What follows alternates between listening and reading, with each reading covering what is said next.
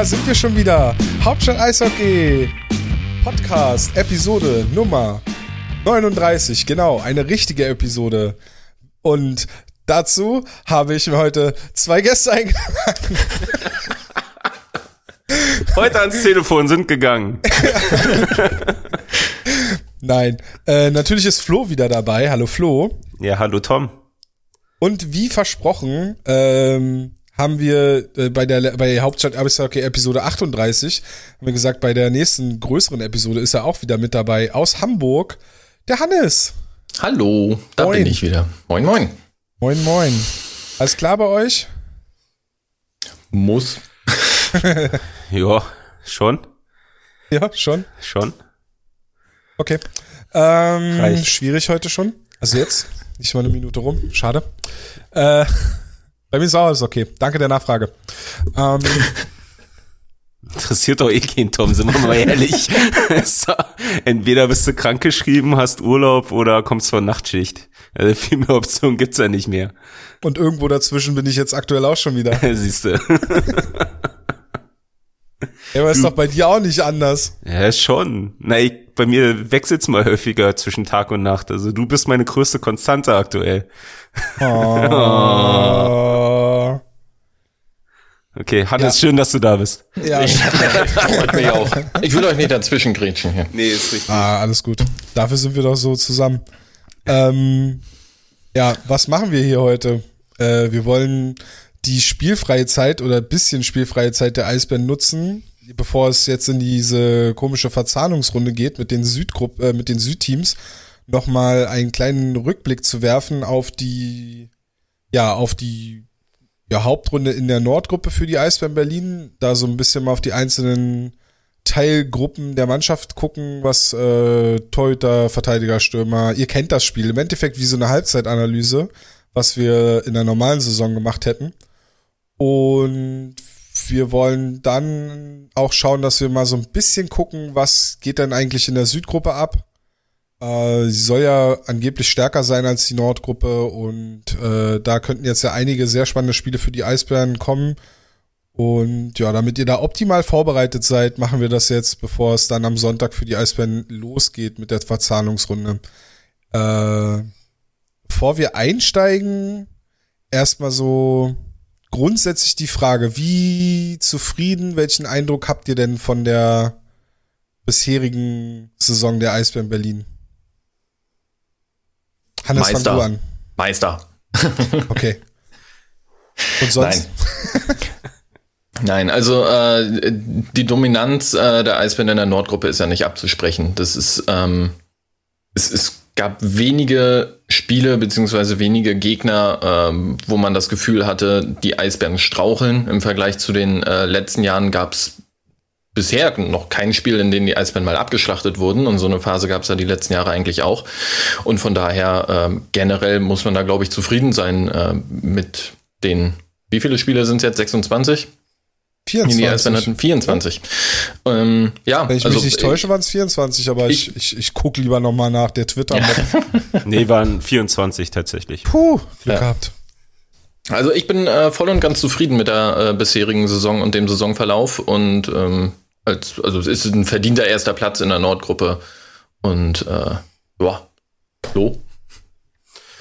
Ja, grundsätzlich äh, nichts hinzuzufügen. Also über was willst du groß meckern? Gibt's ja nicht. Es gab zwar in den Wintermonaten, so November, Anfang Dezember rum, so eine kleine Durststrecke, wenn man jetzt im Vergleich sagen will, äh, wo halt ein paar Spiele verloren gegangen sind, wo es auswärts dann auch nicht mehr so rund lief. Ähm, aber davon ist ja jetzt nicht mehr zu sehen und gar nicht mehr dran zu denken. Also ja, das, was wir jetzt auch immer in den kurzen Wechseln angesprochen haben, umso, also umso mehr jetzt Richtung Verzahnung gegangen ist, umso mehr freue ich mich halt äh, auf die auf die Spiele gegen die Südteams, vor allem gegen Mannheim und München. Machen wir uns ja nicht vor, das sind halt die großen Gradmesser, mit denen du gerade mehr als mithalten kannst. Ähm, und ich glaube, das ist halt der Faktor, der ein bisschen gefehlt hat jetzt in den Spielen im Norden, weil so das Ausreißer-Team da jetzt nicht da war, auch wenn Bremerhaven eine gewisse Überraschung war. Ähm, wie gesagt, also ich freue mich drauf und denke mal, das wird eine spannende Zeit. Also ich grätsch dir jetzt direkt mal rein. Jetzt Bremerhaven ist keine Überraschung mehr. Ah, schon.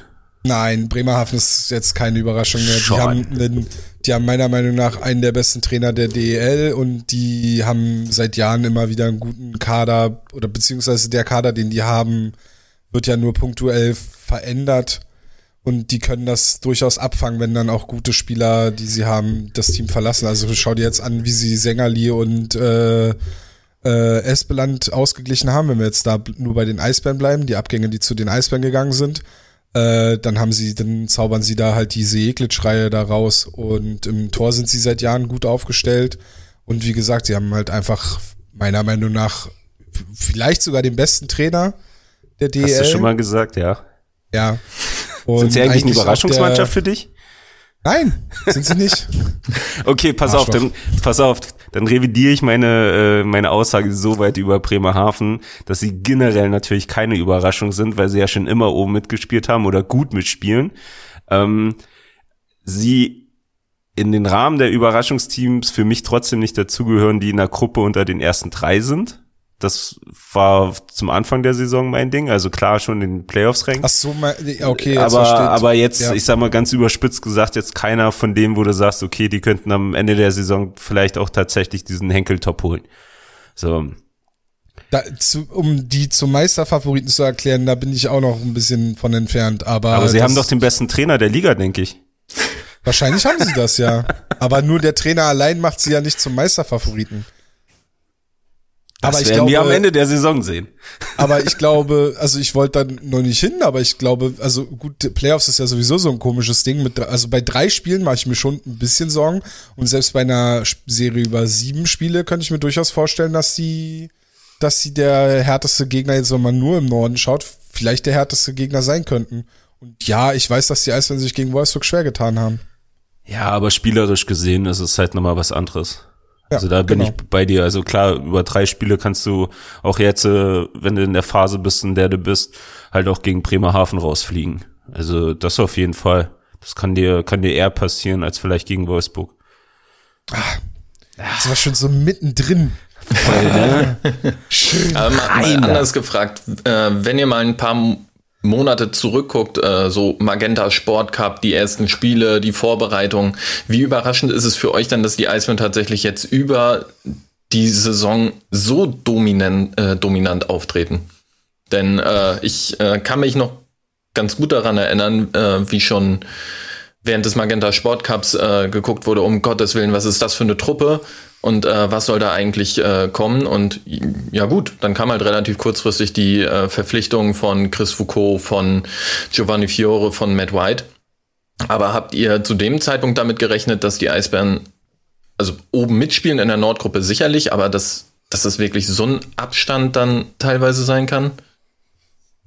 Ähm, hätte ich, nee, hätte ich nicht gedacht. Vor allem nicht, dass sie dann, also vor allem nicht nach dem ersten Wochenende, was ja dann auch noch so ein bisschen, naja, nicht so ganz, ganz fleischig war, sag ich mal. Also das war ja dieses enge Spiel Bremerhaven, dann die Niederlage in Wolfsburg, glaube ich, oder, äh, zu Hause gegen Wolfsburg. Nee, auswärts in Wolfsburg, Auswärts, genau. hm. Und dann, da war es dann schon so, dass man Ansätze gesehen hat und man schon erkannt hat, dass da, dass da ein bisschen was anderes gemacht wird aber dass sie, dass sie dann so dominant reinkommen, dass sie teilweise halt auch äh, Köln so komplett zerlegen, hätte ich nicht erwartet. Also auch weil ich dachte, dass Köln besser sein wird. Ähm, aber ne, Genugtuung jedes Mal. Ähm, aber dass sie halt auch diese, diese starken Spiele gegen Bremerhaven dabei haben werden. Also das Einzige, was mich bisher jetzt überrascht, weil ich ja eben auch nicht, nicht, nicht, nicht gesagt, aber ich stimme euch eigentlich im Großen zu, wie ihr, wie ihr die, die äh, Nordrunde bisher gesehen habt. Äh, Wie nennen wir das überhaupt? Das ist eine Hinrunde eigentlich ja nicht, aber vielleicht dann wirklich nur die Spiele in der Nordgruppe oder so, keine Ahnung. Ähm, wir müssen mal, wir müssen, glaube ich, dann gleich mal über die Wolfsburg-Spiele generell sprechen, aber ansonsten, äh, ich habe es so nicht erwartet nach dem Magenta Sport Cup, aber weil du ja eben Chris Foucault schon angesprochen hast, war halt auch ein absoluter Glücksgriff, dass er genau zu dem Zeitpunkt frei wurde, wo man sich schon so ein bisschen gefragt hat, wo ist denn eigentlich die offensive Tiefe bei den Eisbären? Gerade wenn man auch bedenkt, dass äh, Spieler, die zu dem Zeitpunkt noch da waren, wie Akil Thomas, dass die ja noch mal, dass sie wieder nach Nordamerika zurückgehen werden. Ja, auf jeden Fall. Vor allem, was wir halt auch noch gesagt haben mit der, mit der Verteidigung. Also klar, gehofft haben wir, glaube ich, alle, egal in welchem Rahmen die Saison abläuft, ähm, dass es eine sportlich erfolgreiche wird. Aber für mich halt immer wieder eine Überraschung, die da dann auch nicht mit einrechnen kannst, halt wie, wie ein äh, Frank Hörtler, der ja, wie gesagt, zum 28. Mal seinen äh, zweiten Sommer irgendwie gerade spielt.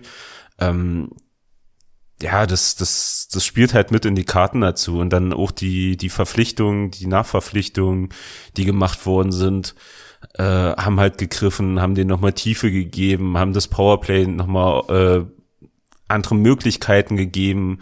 So, es war nicht halt diese Schablone, die wir von Anfang kannten. Ähm, also von daher, klar, zum Zeitpunkt vom Magenta Cup, so undenkbar, in welche sportlichen Situationen man sich jetzt äh, befindet. äh, zum jetzigen Zeitpunkt denke ich, muss schon. Also dafür steht halt immer noch Berlin auf dem Trikot, äh, dass du halt da oben da mitspielst. Ja, also ich war wirklich skeptisch aufgrund dieses äh, kurzfristigen Umbruchs, äh, der stattfand. Man hat äh, die komplette Torhüterposition ausgetauscht zum deutlich positiven. Äh, man hat äh, äh, die, die Top Center äh, verloren mit Lapierre, mit Aubry und mit Shepard. Ähm, habt ihr ja auch Anfang der Saison häufiger angesprochen, wie das eigentlich zu kompensieren ist. Und äh, meine Herren wurde das kompensiert. Ähm, auch der Abgang naja. von Austin Ortega wurde äh, kompensiert und zwar auch zum, zum Guten, weil er defensiv äh, nicht immer wirklich eine gute Rolle gespielt hat und ähm, kommen wir sicherlich nachher noch drauf zu, aber ich sehe gerade keinen äh, Stürmer, der halt die, diese klassische Rolle einnimmt von wegen Horne, äh, vorne hui, hinten fui. Mhm. So, sowas sehe ich zum Beispiel äh, gar nicht bisher in der Mannschaft. Ja, und, und ich glaube, das ist halt tatsächlich auch das größte Merkmal dass du halt vom, vom Keim mehr der Abgänge großartig sprichst. Also hättest du jetzt nicht gerade Ortega gesagt, den, den habe ich gar nicht mehr auf dem Radar. So, also die fallen ja dann halt auch nicht mehr wirklich auf. Ähm, von, von daher, ja, ey, alles gut. Aber wie würdest du sagen, wurde auf Center ähm, kompensiert? Also an wen denkst du da? Weil die erste Reihe ist immer noch eine Reihe ohne Center. Ja, ich weiß aber inzwischen gar nicht mal, ob das ein großartiger Nachteil ist.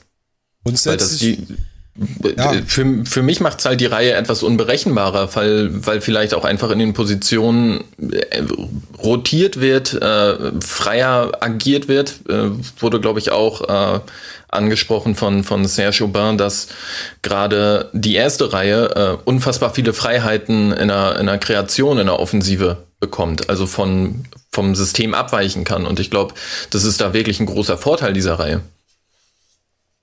Offensiv auf jeden Fall.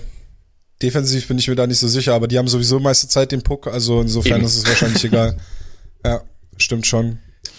Ähm, ansonsten, ja gut, äh, das ist schwierig, weil wir das nachher noch. Lass uns, lass uns das mal kurz einen Moment schieben, aber ja. weil du Serge Bar eben schon mal angesprochen hast. Lass uns bei Serge Bar anfangen. Serge Bar wurde heute, Aufnahmetag ist der 18.3.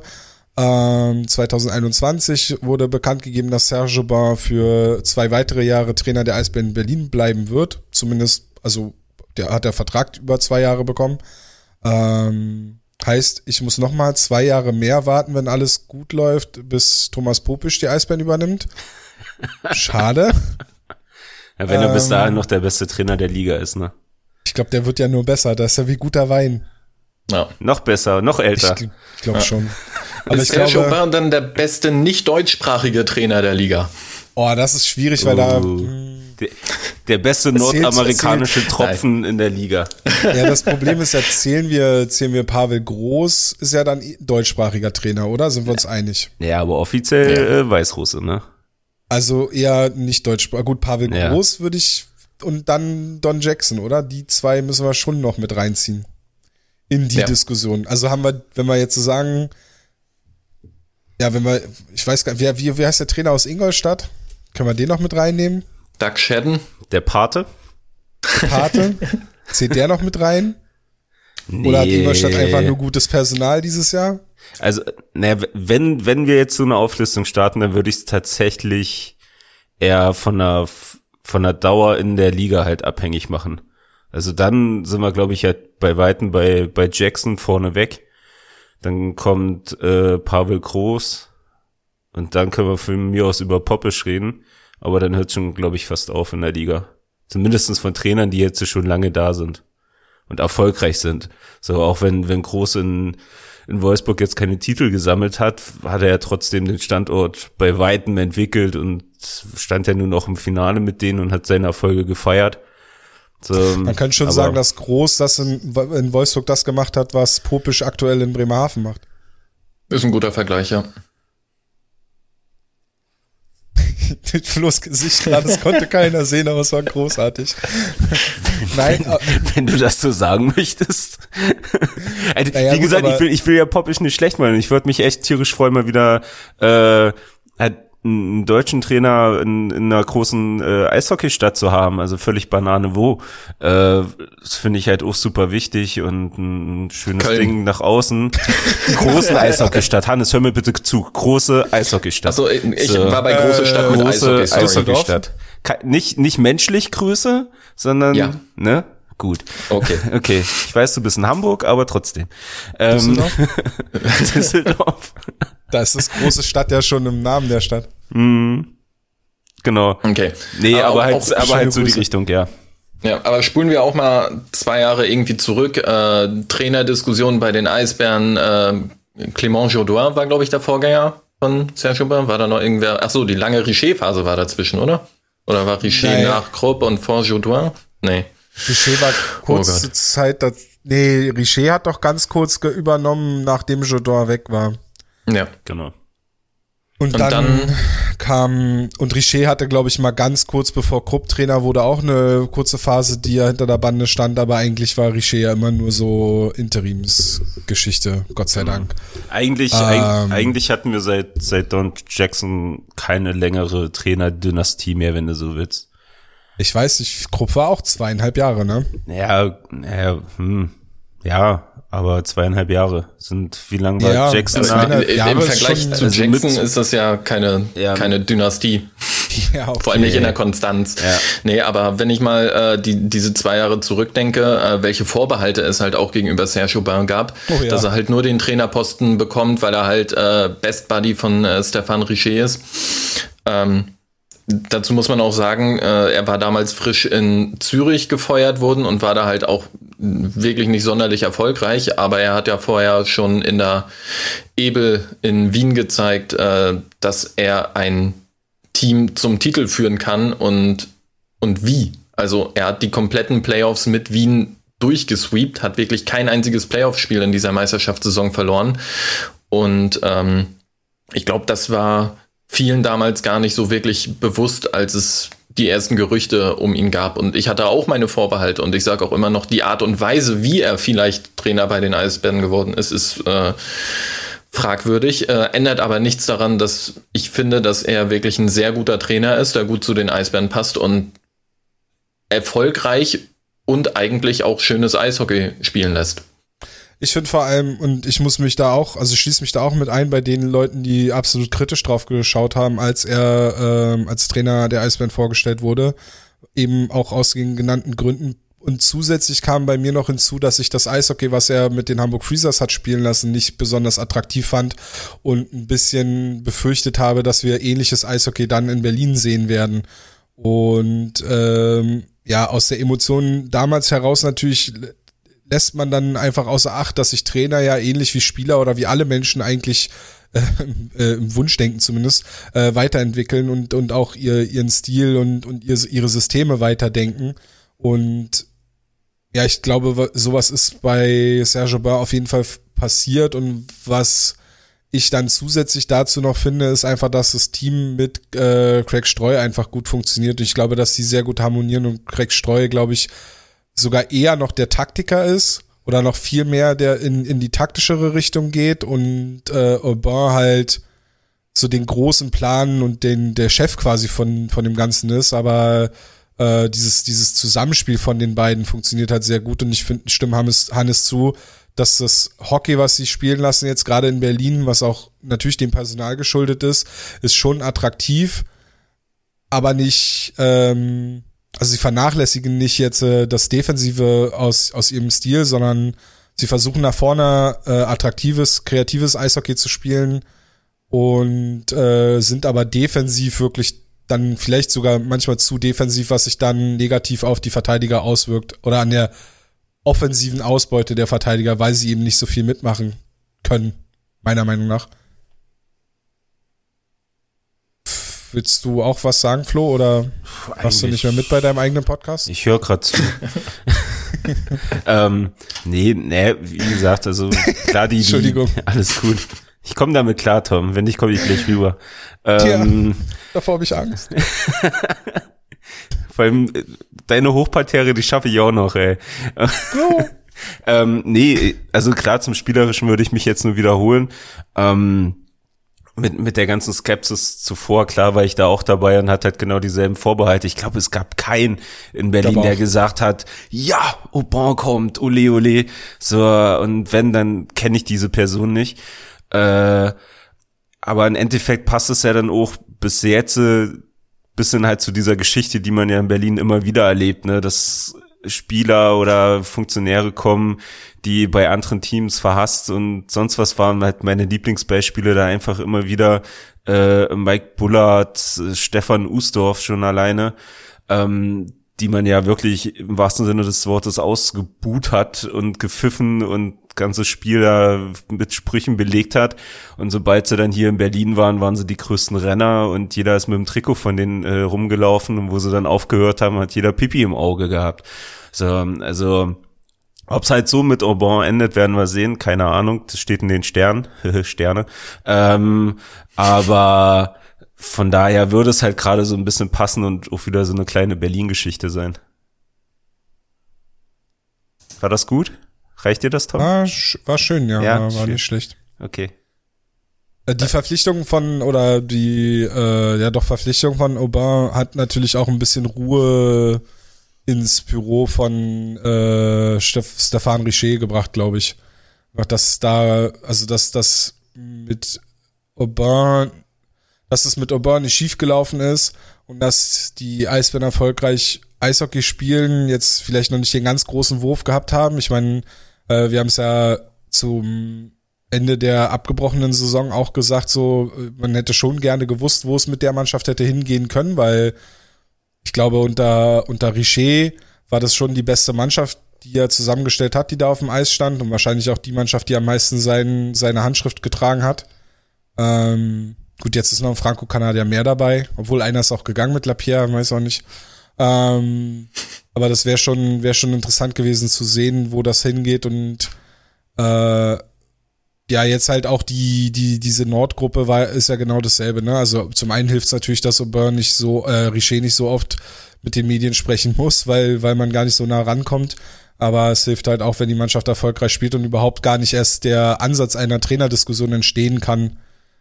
Ähm, und da, glaube ich, hat Richer, glaube ich, sich selber sogar so ein bisschen, bisschen Luft verschafft, die vielleicht gar nicht so groß da war, gerade so zum Ende von Uwe Krupp hin.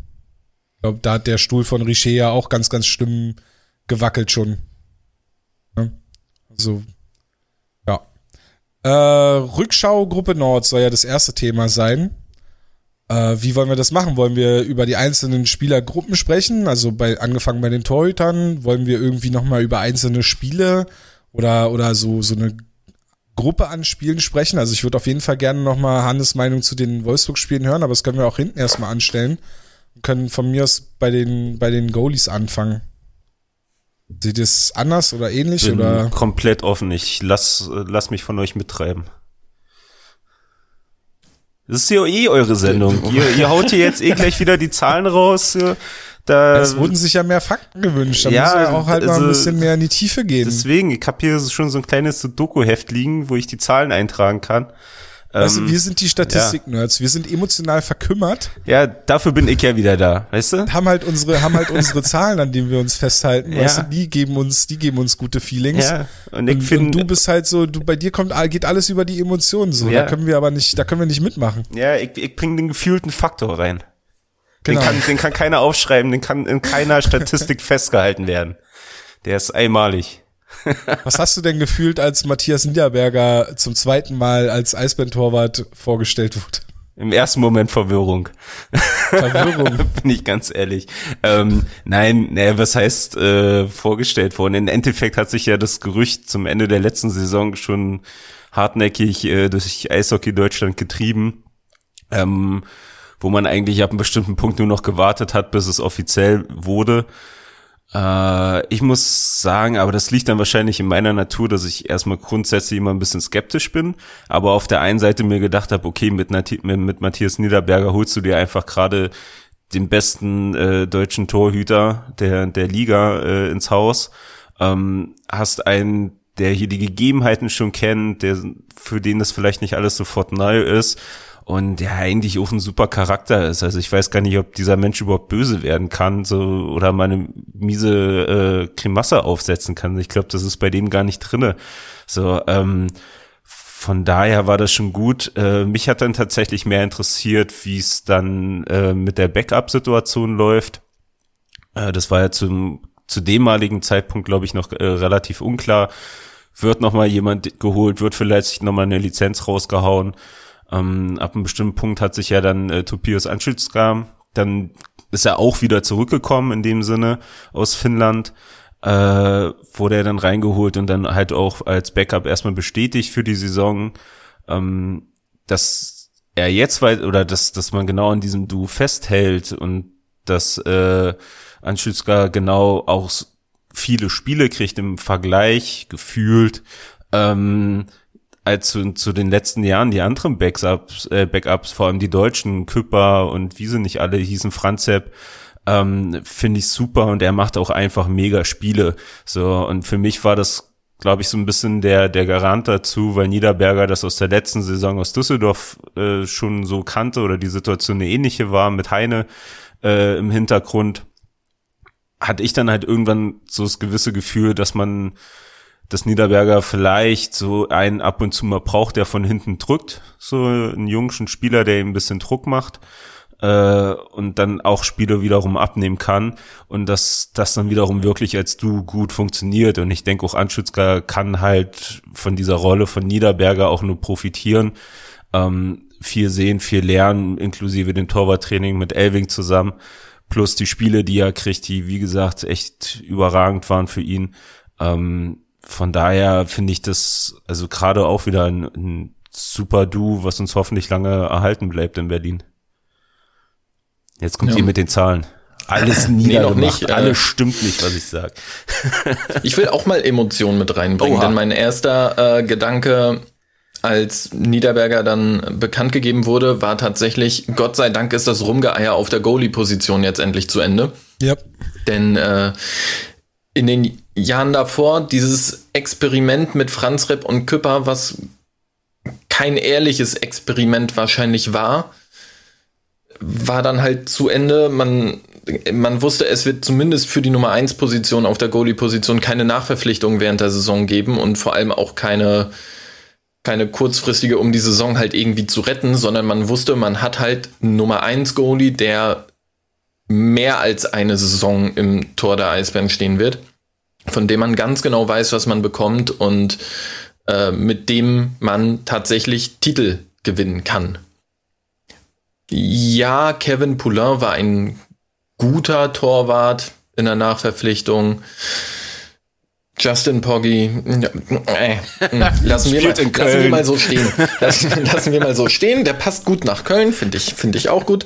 Ähm, aber äh, die, diese Sicherheit auf der Goalie-Position war, glaube ich, wichtig für das Mannschaftsgefüge. Und ähm, die Art und Weise, wie man jetzt mit Anschitschka umgegangen ist und ähm, was, glaube ich, viele gar nicht auf dem Schirm haben, ist, ähm, er hat sieben Einsätze jetzt in der DEL bisher gehabt. Also ich glaube, zweimal wurde er eingewechselt. Mhm. Die anderen waren, waren Starts dreimal eingewechselt. Ich meine, nee, warte mal. Ja, doch. Ist auch wurscht, ob zwei oder dreimal. Auf jeden Fall, äh, das sind ja nicht die einzigen Spiele, die er gemacht hat, sondern man hat es genau richtig gemacht und er hat tatsächlich auch noch elf Spiele für Weißwasser äh, gemacht. Und das ist, glaube ich, für einen 20-jährigen Goalie wirklich wichtig, dass er halt nicht nur hinter einer starken Nummer eins in der DL auf der Bank versauert, sondern dass er halt wirklich seine Zeit bekommt. Und äh, die Art und Weise, wie die Eisbären das gemanagt haben, nämlich äh, teilweise auf Auswärtstrips äh, Rihards Babulis mitzunehmen als äh, Backup-Goalie und Anschitschka dann halt den Start in Weißwasser zu geben, ist genau das Richtige, um Anschitschka für die Zukunft weiterzuentwickeln. Und ähm, mir macht dieses Goalie-Gespann wirklich Spaß. War nicht auch ein Spiel dabei, wo Anschitschka gestartet ist und Babulis war zweiter Goalie und sie haben Niederberger zu Hause gelassen?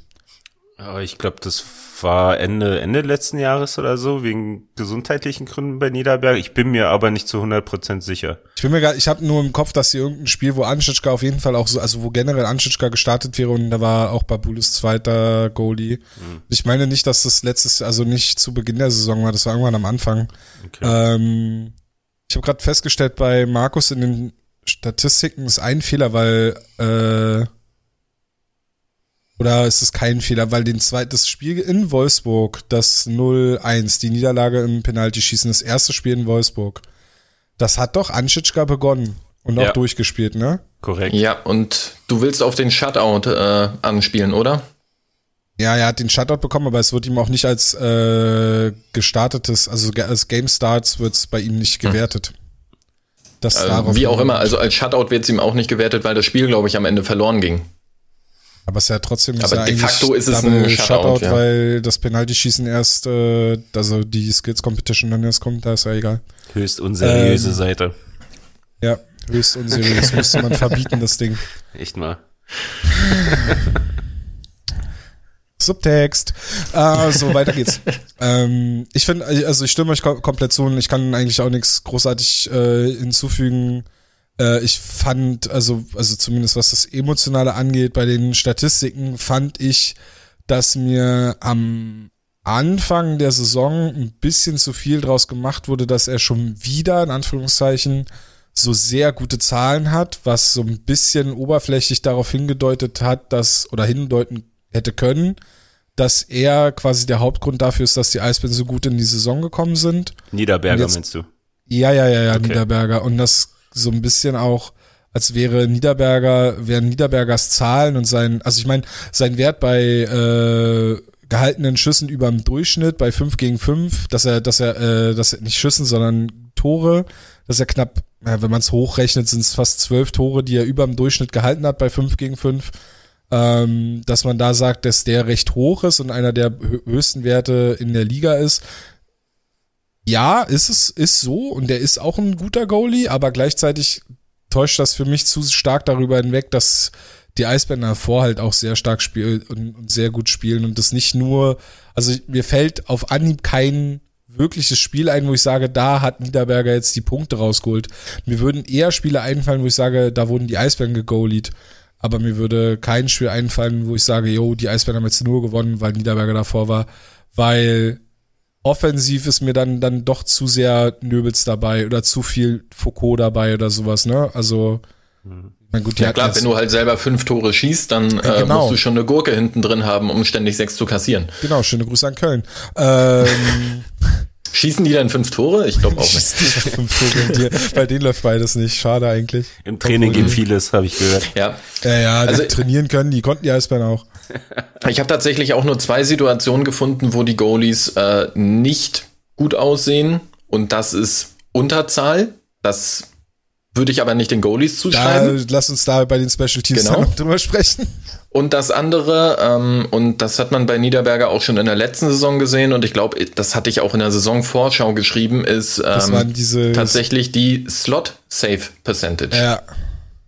Die, ähm, ich sag mal, relativ wenigen Schüsse, die die Eisbären aus dem Slot zulassen. Und nur zwei Teams aus der kompletten Liga haben äh, bisher weniger äh, Schüsse aus dem Slot zugelassen als die Eisbären. Lass mich raten, äh, da, München und Mannheim? Äh, kann sein. Habe ich mir nicht notiert. Achso. Was interessiert mich äh, andere Teams? Weißt du, alles außer Eisbären ist scheiße. ähm, genau, bei der Slot Save Percentage ist äh, Matthias Niederberger tatsächlich nur auf Platz 11 der Goalies bisher mit über fünf Spielen oder so. Und Tobias Anschitschka auf 1. Jo. Und das finde ich wiederum spannend. Bei einer ah. geringeren Sample Size, aber ja. spannend. Mit dir kann man nicht meckern. Ah, tut mir leid. Es ist wenig Kontroverse hier. Ja, das ist gut. Zahlen lügen nicht. äh, Düsseldorf und Mannheim haben weniger Slotschüsse zugelassen als die Eisbären. Wobei ja, Düsseldorf hat es aber auch nötig, denn äh, die haben ja diese Saison das Experiment mit den zwei jungen Goalies. Und Düsseldorf wäre für mich der erste Kandidat gewesen, bei dem ich gesagt hätte, die verpflichten Torhüter nach und Timo Pielmeier wäre da bei mir auf der Nummer 1 gewesen. Okay. Aber der Aber ist ja ich- nirgendwo mehr aufgetaucht. Ja. Äh, sorry, bin abgedriftet, mach weiter. Alles gut, ich respektiere das aber, dass Düsseldorf das durchzieht. Und wie gesagt, ich war ja auch absolut, absolut. wie- war ja hier auch großer Verfechter der, der, der Franz Rep Küpper, des Franz Rep Küpper Experiments, was hauptsächlich auch daran lag, dass ich das einfach gerne gesehen hätte, dass sie es durchziehen und ich auch ein bisschen an beide Goalies geglaubt habe. Egal. Äh, es be bewegt sich allerdings auch nur im Bereich von sechs Schüssen. Ne? Also Mannheim hat 250 Slots- Slot-Schüsse zugelassen, die Eisbären 256. Also ist jetzt nicht so, dass der Unterschied da immens groß wäre. Ne? Ähm, aber trifft ja deinen Punkt, dass die Eisbären da wenig Schüsse zulassen. Was natürlich dabei hilft, ist eine gute Verteidigung. Boah, ich bin, Oh. ich bin so, Wow. Packt er wieder die Dinger hier raus, ey. ja. Krass. Ähm, in der Defensive gab es ja eigentlich keinen so großen Umschwung im Vergleich zur äh, letzten Saison. Das Einzige, was ja da passiert ist, ist ja ein sich kam Stefan Espeland dazu. Das äh, ist nicht ganz so aufgegangen. Und man hatte halt zu Beginn der Saison noch Leon Gawanke. Das ist sehr wohl sehr gut aufgegangen. Und ja, dadurch, dass das mit Espeland nicht so ganz aufgehen wollte, hat man äh, Simon Depré nachverpflichtet. Und ich glaube, das war's in der Defensive mehr oder weniger. Äh, Äh, Konstantin Braun wurde nach Krefeld verliehen. danke, genau, da habe ich nämlich gerade überlegt, irgendeiner fehlte mir. Konstantin Braun wurde nach Krefeld verliehen. So. Ja. Die Verteidigung hat man relativ schnell gefunden, dass man, oder man hat gemerkt, dass das Verteidigerpaar Hördler-Wissmann ganz gut funktioniert, dass äh, McKiernan ganz gut mit einem sehr defensiven Verteidiger funktionieren kann und dass Ramage und Müller ein sehr, sehr starkes Verteidigerpaar zusammen sind. Und ja, Müller hat zum, zur, zur Freude, zur weniger großen Freude seines Trainers auch schon ein paar Tore diese Saison geschossen.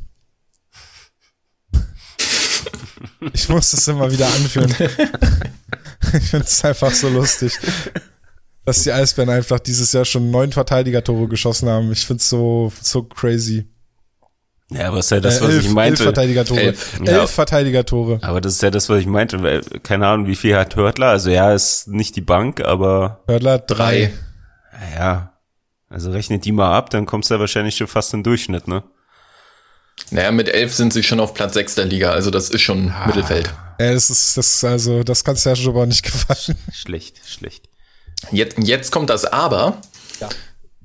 Guckst du auf die Gesamtpunkte, haben die Eisbären-Verteidiger 62 Scorerpunkte in der Summe erzielt.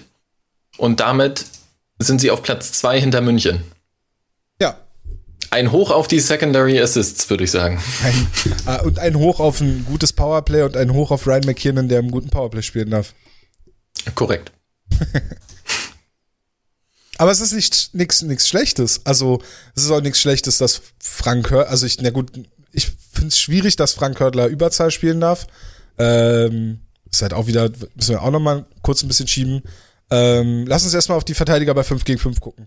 Mir fällt es immer noch super schwer, äh, Simon Depré einzuordnen, weil wir da jetzt auch erst fünf Spiele gesehen haben.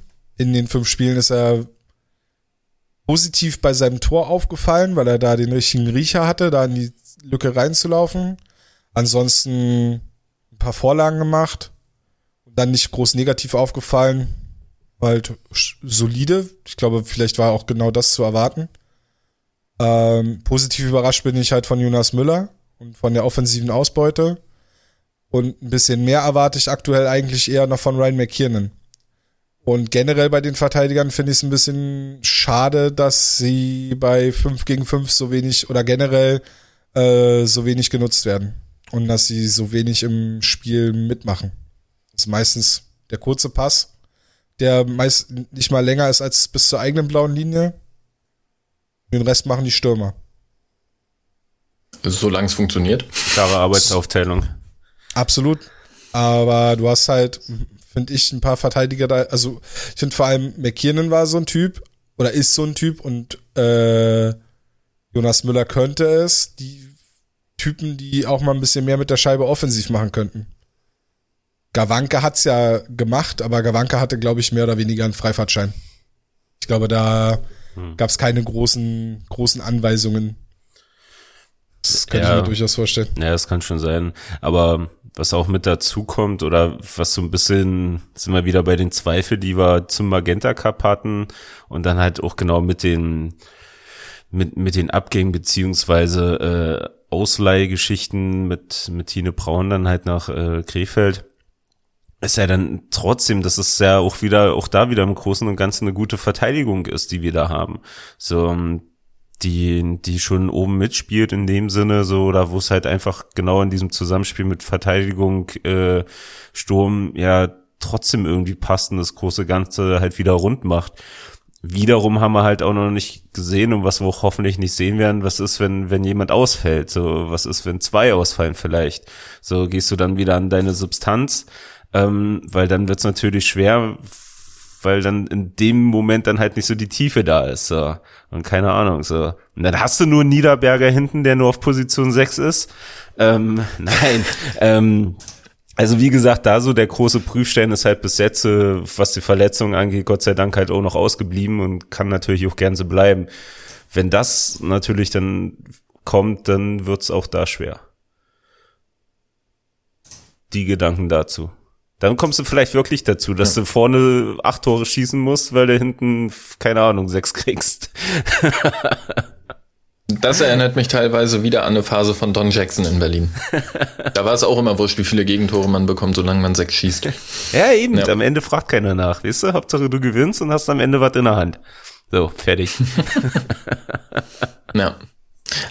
Ich, ich meine, halten wir fest, die Eisbären haben 52 Gegentore kassiert und sind damit auf Platz 2 der DL. Und wer jetzt sagt, äh, auf die Tabelle schauen, da, da stehen aber 54, zwei werden aus Shutout, äh, Shootout-Niederlagen äh, angerechnet, das sind keine richtigen Gegentore. Ähm, Boah, jetzt gibt's nicht und, nur noch richtige ähm, und falsche Schüsse, jetzt gibt's auch noch richtige und falsche Tore. Ihr natürlich. Irre, ja, ey. Du, du kannst ja nicht, du kannst ja nicht das eine Tor aus einer aus einem Glückswettbewerb kannst du ja, du kannst ja nicht sagen. Also guck mal, ich wusste gar nicht, ja dass die Scheiße mitzählt. Da geht's da schon mal los. Ich hab gedacht, du kannst ja ein Penalty schießen, halten, dann geht's um ja auch 3 zu 2 gewinnen. Du gewinnst 3 zu 2 das Penalty schießen und am Ende wird dir ein Tor in der in der Statistik angerechnet. Das ist der größte Witz, dass man Spiele so entscheidet. Ja, ich sag, ja, Shutout. Kannst auch eine Münze werfen. Ja, Shutout an sich, aber dass da halt auch noch ein Tor mit reingezählt wird also das finde ich ja albern. Naja, du kannst ja nicht sagen, dass kriegst du ein Gegentor. Du kannst ja nicht sagen, dass sie drei gegen drei gespielt haben. Nein, ist ja, aber das halt mit dem Scheiß, also ohne Scheiß, ich wusste es wirklich nicht, dass, nicht, dass dieses eine Tor damit reingenommen wird. Also das der, derjenige, der trifft, kriegt ja sogar das Tor in seine Statistik. Aber nur aber der, der, der den Game Nur der, der, der das entscheidende Tor schießt, nicht der. Das ist ja genauso ein Blödsinn, da geht's ja nur um ja, den Punkt. Das ist, ja. oh, lass eine Petition starten, Alter. Wirklich. Ja. Was ein Rotz. Ja. Das war jetzt, weißt du, nach geführt 25 Millionen Jahren Eishockeysport. oh mein Gott.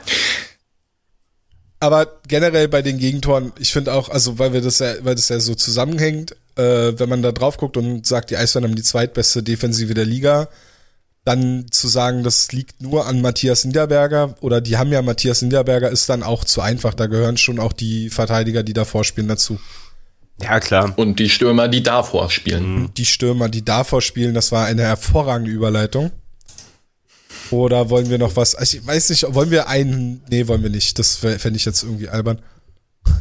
So den Verteidiger Keine Einzelkritik heute. Ja, nee. Keine, keine negative.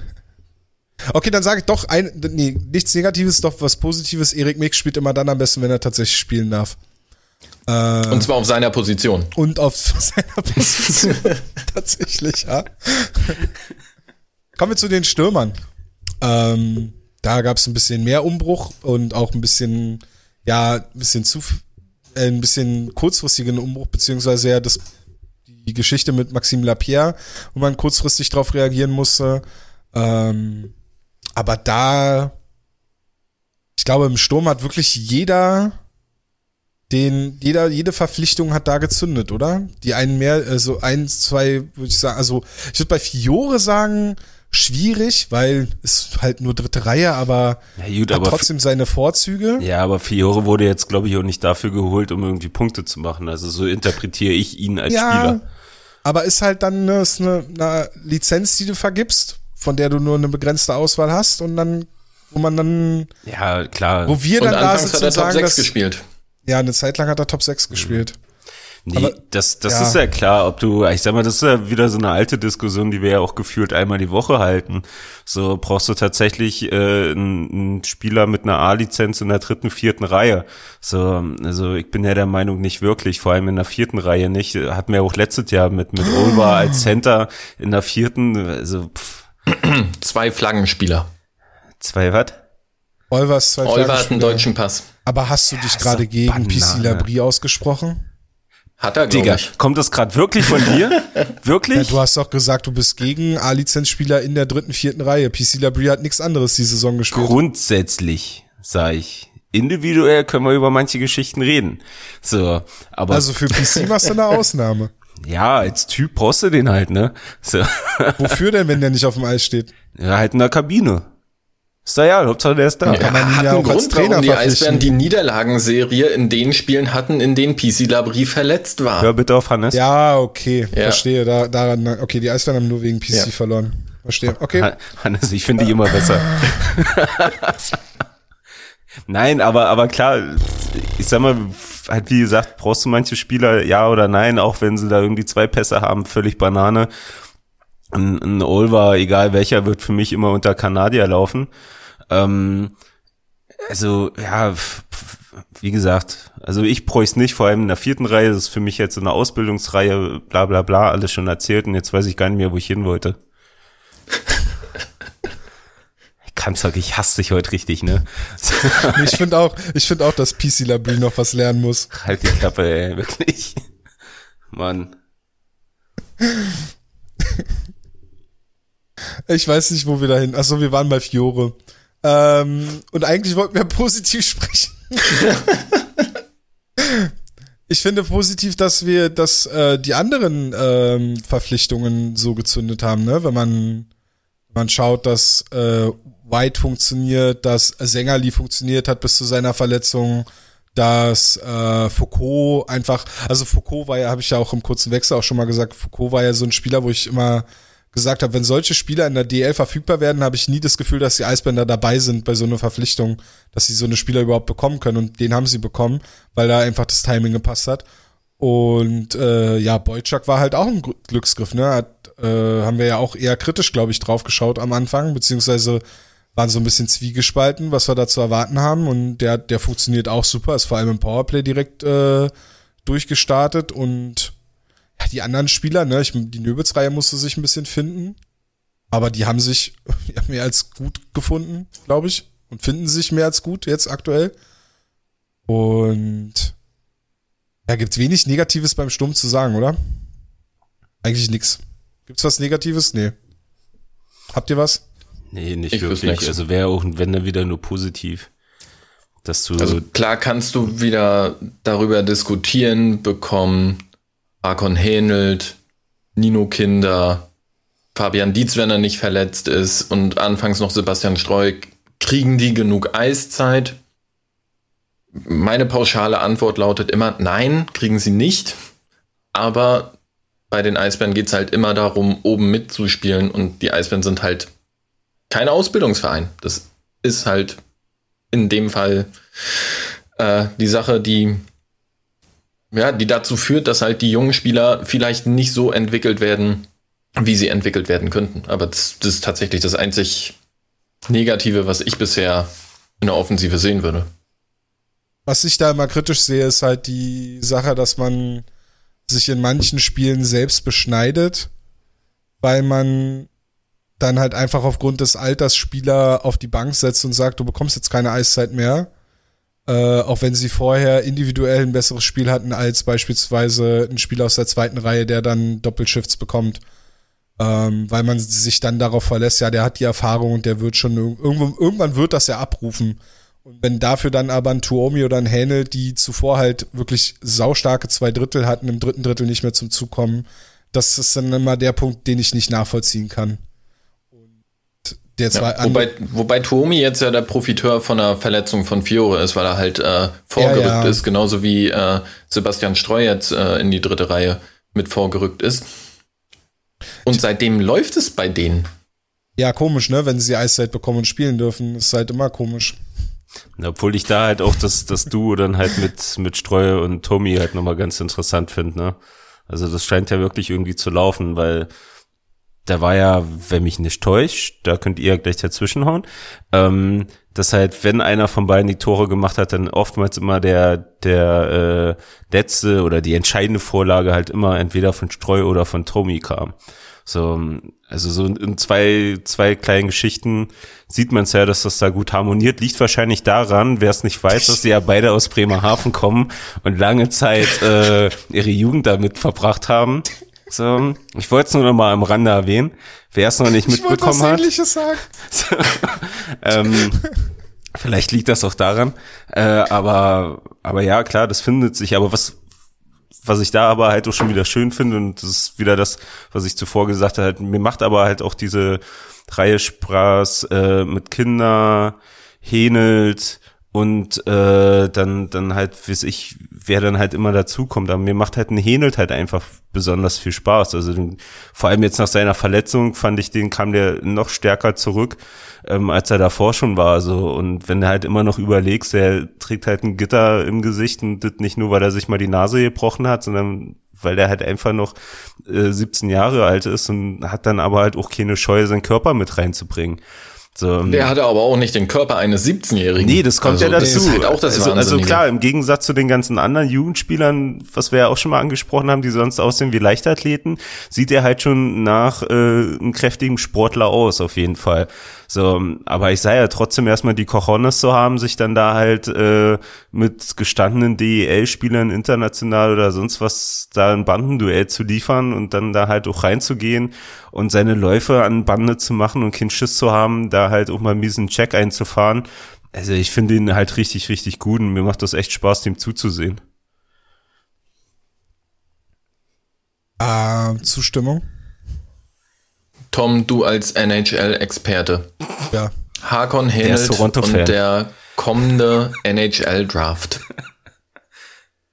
Es ist schwierig, es gibt ja kein wirkliches Scouting aktuell. Also ich hatte vorgestern mal geguckt, ob es da jetzt irgendwie so ein Central Scouting Update gibt und irgendwie hatte ich, habe ich, entweder habe ich mich zu blöd angestellt beim Googlen oder es gibt aktuell einfach noch nichts, weil ja auch äh, ich glaube, im Midterm-Ranking hat er ein C-Level genau, gekriegt. Aber das wissen wir ja, dass das jetzt nicht zwingend so die schlimmste Aussage der Welt ist, weil äh, auch Lukas Reichel ja von einem C-Level sich hochgearbeitet hat und der sich sein Ranking immer weiter hochgespielt hat.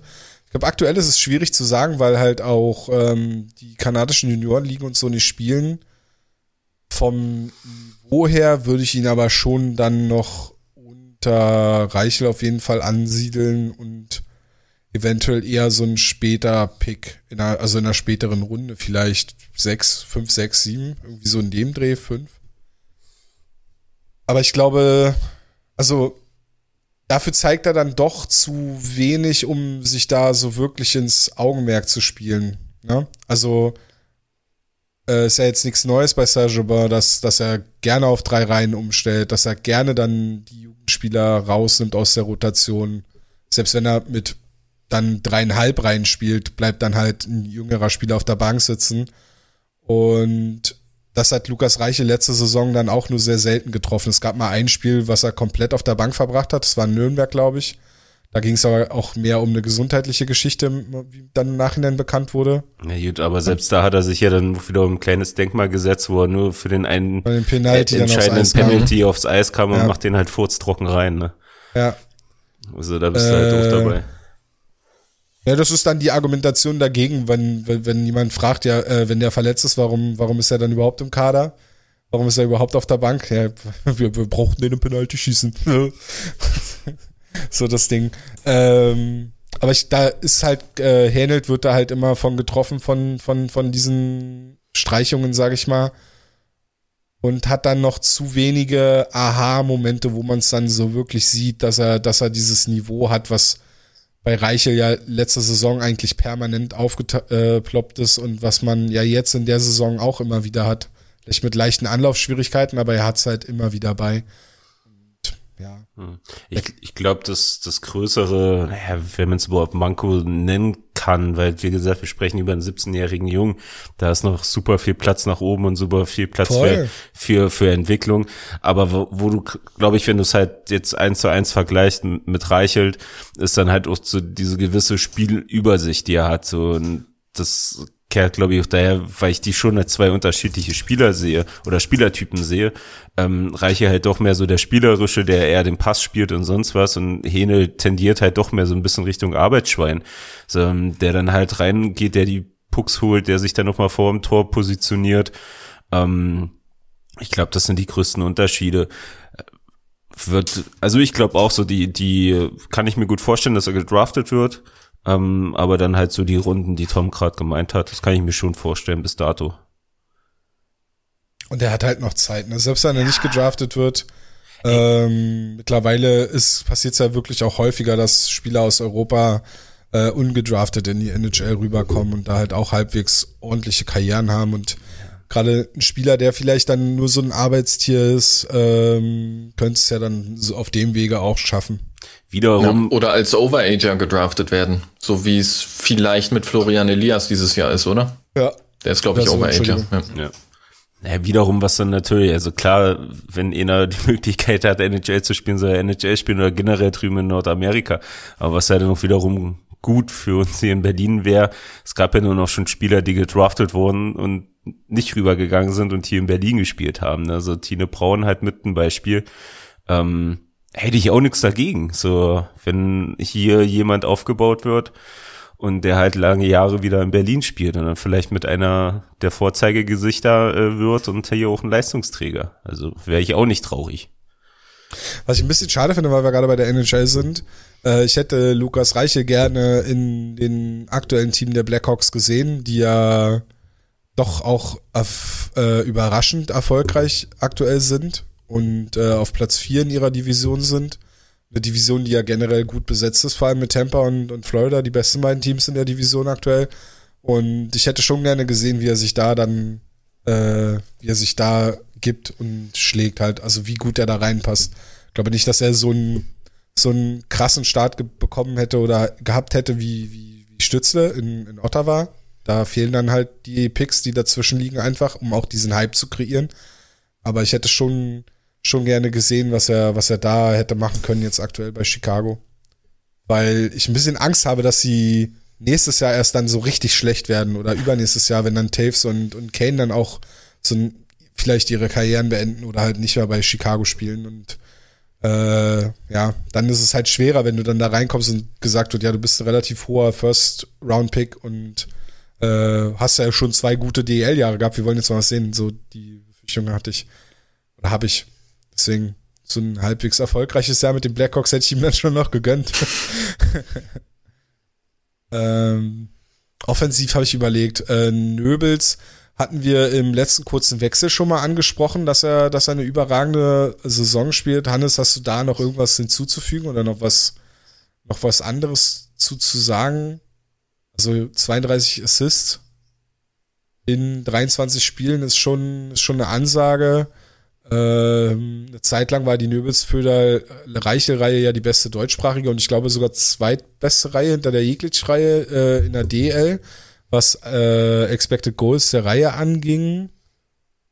Ähm, irgendwas anderes hatte ich im kurzen Wechsel noch zu Nöbels gesagt, aber sag du doch erstmal dein, deine Meinung. Deine Meinung. Ich glaube, du hattest die Assists nochmal eingeschätzt, dass er halt so so viel mehr Assists hat als der Zweitplatzierte, wobei Jason Akerson jetzt, glaube ich, auch wieder ein bisschen gepunktet hat hatte. Aber was ich ähm, wirklich krass finde, ist, äh, wie viel Eiszeit Marcel Nöbels wirklich in allen Situationen bekommt. Ja. Und er ist aktuell der Eisbärenspieler mit der meisten Eiszeit pro Spiel. Und damit sind die Eisbären in der kompletten DL das einzige Team, bei dem ein Stürmer die Eiszeitwertung anführt. Und ich kann mich ehrlich gesagt auch nicht daran erinnern, dass ich das jemals gesehen habe, dass die Eiszeitwertung eines Teams nicht von einem Verteidiger angeführt wurde. Weil du hast halt nur drei Verteidigerpaare und du hast vier Sturmreihen. Und bei den Verteidigerpaaren hast du halt in der Regel auch immer einen, der halt relativ viel Special Teams spielt. Und das ist bei den Eisbären aber tatsächlich Marcel Nöbels. der halt äh, auch wirklich viel Unterzahl spielt und ähm, um da auch schon mal vorzugreifen, ähm, was glaubt ihr, bei wie viel Unterzahl gegen Toren stand Marcel Nöbels auf dem Eis? Und der hat irgendwie knapp über 40 Minuten Unterzahl gespielt. Wie viele Unterzahl gegen Tore haben die Eisbären Äh, 23. Dann sage ich bei vier. Bei vier Toren. Bei vier Unterzahl gegen Toren. Ja, ja, schon klar, ich höre zu. Wenn er schon, wenn er schon so fragt, weißt du, Ding, ding, dann will er ja was, ding, wir wollten ja halt ding, positiv ding, bleiben. Ich sag sechs. Es sind zwei. Scheiße. Und äh, das ist wirklich was, was ich äh, krass finde, weil es gibt tatsächlich nur äh, zwei Spieler, die einen solchen Wert bei den Eisbären in Unterzahl haben. Und das sind Marcel Nöbels und Giovanni Fiore. Als Vergleich dazu PC Labrie zum Beispiel in Unterzahl. Der hat zehn Minuten weniger Unterzahl gespielt als Marcel Nöbels und stand bei fünf äh, unter, also Powerplay-Gegentoren äh, auf dem Eis. Und ich glaube, und ich habe die Äußerung ja auch äh, das letzte Mal getroffen, dass ich halt gesagt habe, es ist nicht unbedingt Nöbels Stärke, in der eigenen Zone zu spielen. Vielleicht schätze ich ihn da aber auch wirklich vollkommen falsch ein. Und ich habe da tatsächlich überhaupt kein Auge für, für sein defensives Stellungsspiel.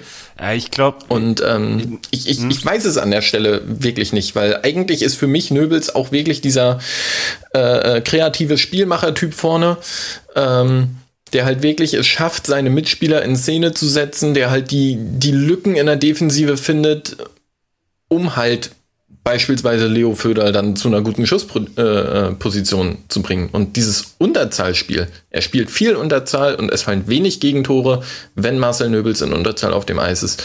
Und ähm, das hätte ich wirklich auch so in der Form nicht erwartet. ich gehe gerade im Kopf oder bin gerade im Kopf so die letzten Spiele durchgegangen, äh, wie Marcel Nöbels in der Unterzahl spielt. Ich bin der Meinung, wenn er halt in Unterzahl spielt, dann spiel, äh, steht er sehr oft sehr hoch an der, an der blauen Linie, meistens halt so äh, in der Ecke zwischen, zwischen Bande und, und blauer Linie dann, was ja auch einmal der, der Grund wahrscheinlich ist, geschuldet, dass er halt, weil er halt einfach ein langer Typ ist und mit einem langen äh, Schläger spielt, da halt schon sehr viel Platz wegnimmt, beziehungsweise dem Verteidiger oder dem Spieler an der blauen halt schon viel äh, wenig Platz zum zum Spielen lässt. So, dann gab's auch halt auch öfters die Situation, wenn halt Bullies gewonnen worden sind, dann oftmals in seine Richtung und er dann halt auch einen, einen Konter halt dadurch bewirken kann, weil er dann halt den schnellen langen Pass nach vorne spielt oder das Ding halt einfach rauskickt oder sonst was. So, dafür ist er dann sicherlich ganz gut für, für, für solche Geschichten. Und wenn du weiter überlegst, hinten stehen ja die Eisbären doch noch relativ kompakt immer vorm Tor. Und ähm, Niederberger hat ja, kommt ja selten in die Situation, irgendwie Schüsse nachzugehen, wie sich, dass sie nach vorne abprallen oder sonst was. So, also da wird ja auch gut gegengearbeitet. Von, von daher kann, also ja, es ist schlüssig, weil es halt Zahlen sind, dass er nur bei so wenig war. Aber jetzt mit den Zahlen in Kombination und das, was man so sieht, ist es halt sicherlich so ein bisschen das System, was was man mit ihm halt spielen kann. So, du hast halt die, die Break-Situation, die du mit ihm kreieren kannst. Es ist ja auch oftmals immer noch irgendein kleiner, schneller Spieler mit in Unterzahl auf dem Eis. Das sind meistens Föderl und Nöbels zusammen. Ja, so, ähm, wo du das halt machen kannst. Und die Kombi halt mit Föder, Nöbels, Föder rennt vor, Nöbels legt auf, gibt's ja auch bei 5 gegen 5 oder im Powerplay. Vielleicht ist das so der Gedanke. Hau ich mal so wild in den Raum rein. Ich habe jetzt auch keine, also das ist, glaube ich, auch schwierig mit Zahlen zu belegen oder generell auch da Zahlen zu finden, die das stützen. Mein Gedanke wäre eher, dass äh, ich glaube, dass du als Mannschaft in Überzahl dann vielleicht auch einfach Nöbels und Föderl auf eine andere Weise respektieren musst. Gerade was, wie Flo gerade angesprochen hat, was einen Break angeht oder also äh, äh, Gegenzug dann, als wenn da jetzt, ja, als wenn da PC Labrie vielleicht steht oder ein anderer Spieler. Also Fiore zum Beispiel ist ja auch super schnell unterwegs ähm, und kann dadurch für Gefahr sorgen. Und ich bin generell auch, und es hat sich bei mir tatsächlich auch die letzten Jahre verändert, generell schon auch dafür, dass man Skill-basierte Spieler oder Skilled Players, wie nennt man das auf Deutsch? Spieler, die technisch was drauf haben. Spieler mit Äh, Händchen. Spieler mit Händchen, genau, äh, in Unterzahl spielen lässt. Also Flo ja vorhin schon gesagt hat, ich bin, bin ja Fan der Toronto Maple Leafs und da spielt zum Beispiel mit Schmaler in Unterzahl. Echt? Ja, we weiß man gar nicht, ne? Das ist jetzt äh, das kommt überraschend. Überraschung, Überraschung. Ja. Ähm, da spielt mit Schmaner zum Beispiel in Unterzahl. Mit Schmaner ist ja jetzt ja auch ein Spieler, wenn man sich den so anschaut und wird man jetzt auch nicht zwingend sagen, ja, der ist gut in der Defensive, so, aber der ist halt jemand, der, wenn der die Scheibe bekommt, ähm, schießt er die nicht einfach tief, sondern schaut halt vielleicht auch, ob da irgendwie eine Option offensiv äh, entstehen kann, man was in Unterzahl kreieren kann. Oder wenn es einfach nur darum geht, dass man die Scheibe halt nochmal drei, vier Sekunden länger am Schläger behält, bevor man sie tief spielt. Und so seinen Verteidigern die Möglichkeit gibt. Also Vielleicht ist das das, was man dann übersieht, weil grundsätzlich bin ich auch kein großer Fan von Marcel Nöbitz in der eigenen Zone und von Marcel Nöbitz in Unterzahl.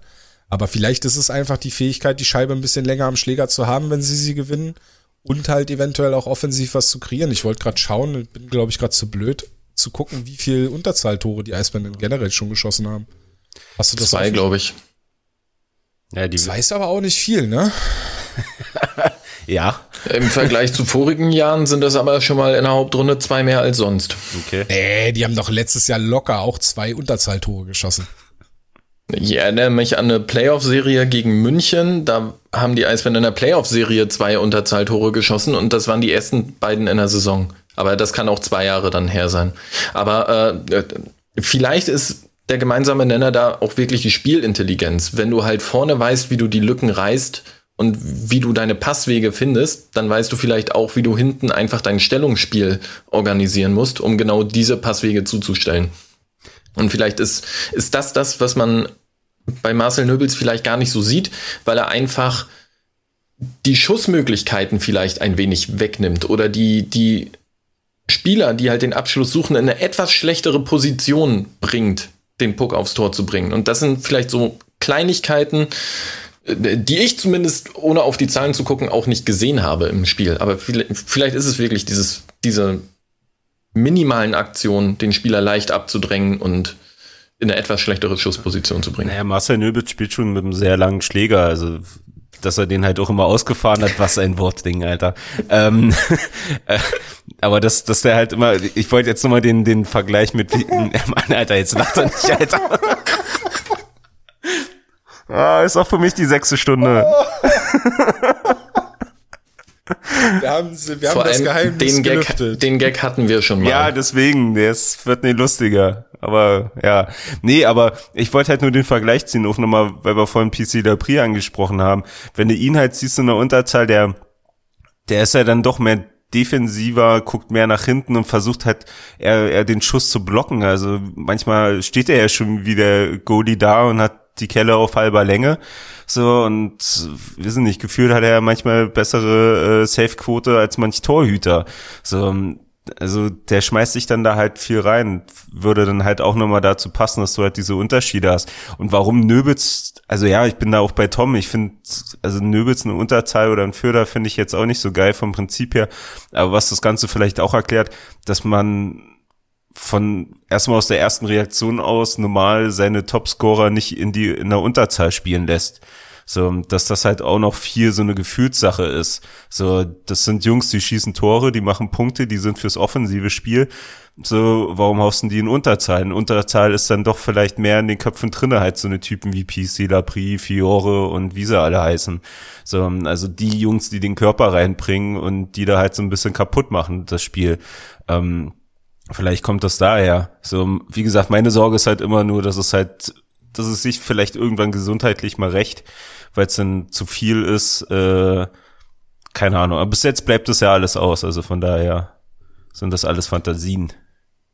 Aber erklärt mir doch jetzt mal, wenn wir jetzt ja gerade festgestellt haben, dass Marcel Nöbitz der beste Unterzahlspieler weltweit ist, mhm.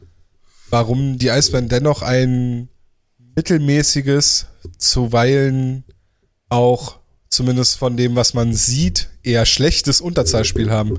Ich hat, hätte einen Ansatz, aber ich will erst eure Meinung dazu hören.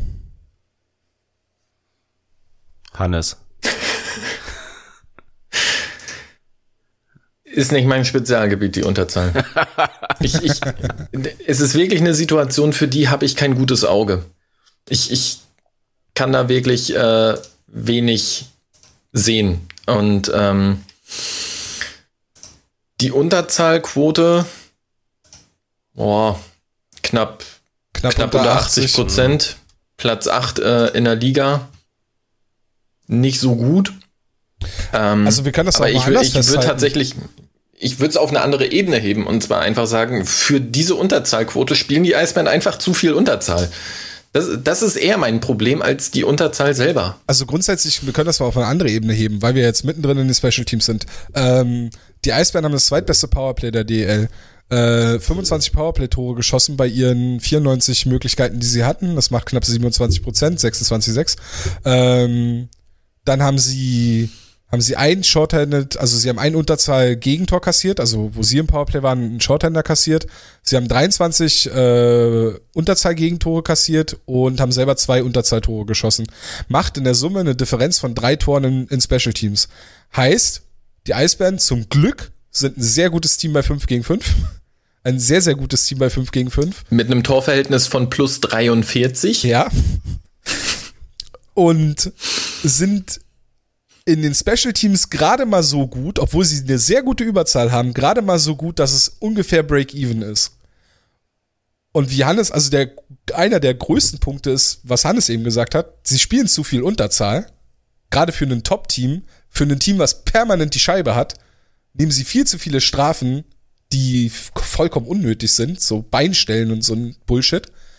Ähm, und das ist, hat nicht zwingend, meiner Meinung nach nicht zwingend was damit zu tun, dass sie zu aggressiv spielen, sondern einfach, dass sie sich dann teilweise auch ehrlich zu blöd anstellen. Oder zu faul sind, ne? Hier und da.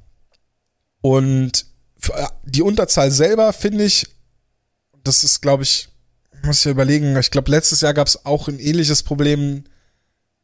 Sie haben, sie haben die Balance nicht zwischen, also erstmal sind sie meiner Meinung nach zu passiv im Grundsatz und finden die Balance nicht oder das haben das Timing nicht so ganz, wann sie aggressiv gegen die Scheibe arbeiten müssen. Und also es gibt ja Situationen in Unterzahl, wo du vielleicht einen Gegner so sehr unter Druck gesetzt hast, dass du die Chance hast, die Scheibe zu gewinnen. Das passiert dann manchmal nicht oder es passiert zu sehr. Äh, so dass dann andere Spieler der gegnerischen Überzahl zu frei stehen, dass man, dass man daraus Chancen kreieren kann. Oder du hast Situationen, ich glaube, zweites Spiel, drittes Spiel gegen Bremerhaven war das, wo sie halt zu viert alle in der Mitte standen und drauf geschaut haben, wie die Chance passiert, wo ich äh, das eine Meme gepostet hatte mit dem brennenden Haus und das ist fein. So eine Situation, wo sie halt alle schauen und warten, bis dann das passiert, was halt passieren muss.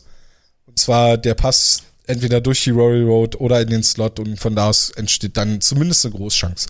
Ich glaube, das ist das große Problem, also die zwei großen Probleme. Sie nehmen zu viele Strafen und sie sind generell zu passiv in Unterzahl.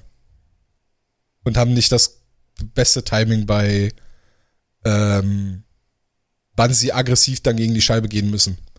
Insofern aber eigentlich ja noch bemerkenswerter, dass Marcel Löwitz so starke Zahlen in Unterzahl hat. Wobei ich auch nicht ausschließen kann, dass es da gerade in den letzten Spielen ein kleines Datenleck gibt. Wirklich, wer weiß das schon. Ja. ja. Und äh, ich, ich habe es auch das letzte Mal schon gesagt, äh, das Problem mit den Strafen liegt tatsächlich auch bei den Verteidigern. Die Verteidiger der Eisbären haben 55 2-Minuten-Strafen in dieser Saison kassiert. Das sind insgesamt 112 Mal Platz 1 gewesen. Genau, und das ist auf Platz 1 der Liga und das bedeutet in dem Fall Platz 1 ist nicht so gut. Schade, Meister. Ja. Und äh, ich, ich habe es jetzt nicht auf die Spiele wirklich runtergebrochen und äh, das letzte Mal waren ja die Probleme gerade bei Ramage, bei Wisman und bei McKiernan. Ich glaube, das hat sich an der Stelle schon gebessert, aber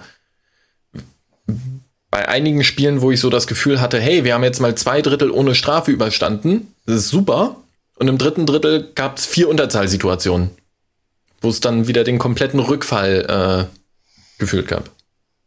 Ja, Wissmann hatte schon einige Spiele dabei, wo man sich auch echt gefragt hat, was ist los mit dir, Junge? Das hatte, das hatte schon so ein bisschen, das hatte hier und da auch schon etwas Slapstick-Charakter. Wie dann seine Strafe. Ich glaube, in dem einen Spiel hat er doch diese blöde, so eine blöde Haltenstrafe, kommt wieder aufs Eis und dann kurz danach nochmal so eine blöde Strafe und schießt dann auch noch den Puck übers Glas. in einem Spiel irgendwie. Also, also ne, Spielverzögerung ist halt dann auch eine Strafe, wo man vielleicht sagt, ja gut, kannst du jetzt nicht zwingend was dafür, aber sieht dann halt einfach blöd aus, wenn es immer wieder derselbe Spieler ist, der dann auf die, auf die Strafbank muss. Ähm, ich guck gerade, Jonas Müller führt die Eisbären in Strafzeiten an? Ja, wahrscheinlich. Wahrscheinlich einer der wenigen, der mal eine große kassiert hat, oder? Mm, nee. Eine Zehner hat er mal Ja. bekommen. Ja. Eine, Also es dürfte auch die einzige sein. Gibt ja keine großen Strafen, gibt ja keine Boxkämpfe gerade, weil die alle sofort runter müssen, wenn sie sich die Handschuhe ausziehen. Außer, außer du wirst von Mitchell Hurt gecheckt, du verlierst dabei deine Handschuhe und möchtest dich dann wehren, dann bekommst du eine große Strafe. Abs absolut berechtigt, Ja. absolut berechtigt. Das, äh, das geht Wenn der natürlich. Gegenüber gar keine bekommt. Ja, das geht natürlich gar nicht, Top. weil, also da muss man auch nicht nochmal ermitteln, ob der Check eventuell dann doch falsch war.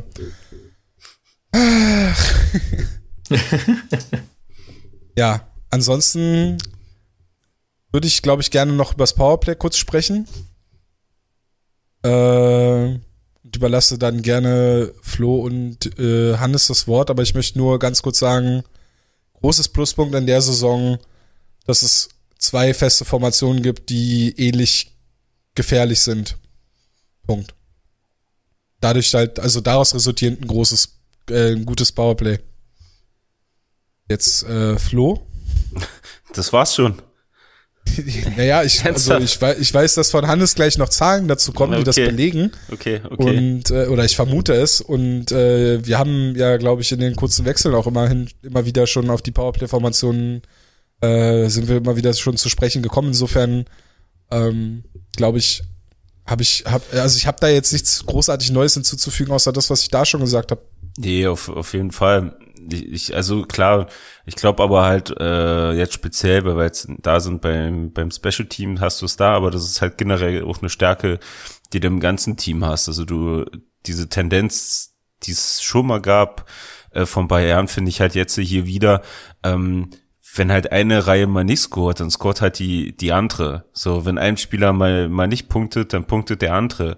So, dass du halt immer so ein, so ein Gleichgewicht hast in, in diesem Team, das finde ich halt auch schon sehr enorm. Beim Powerplay zeigt sich halt nochmal unsere Top, ähm, was du da hast, aber halt dieses, halt wirklich dieses ausgewogene, dieses Hin und Her, diese Phasen, die jeder Spieler mal hat und du dadurch keine riesen Lücken äh, entstehen, weil halt mit einmal keiner mehr punktet, äh, fallen halt dieses Jahr auch raus ähm, was dann auch wieder zum großen Ganzen führt.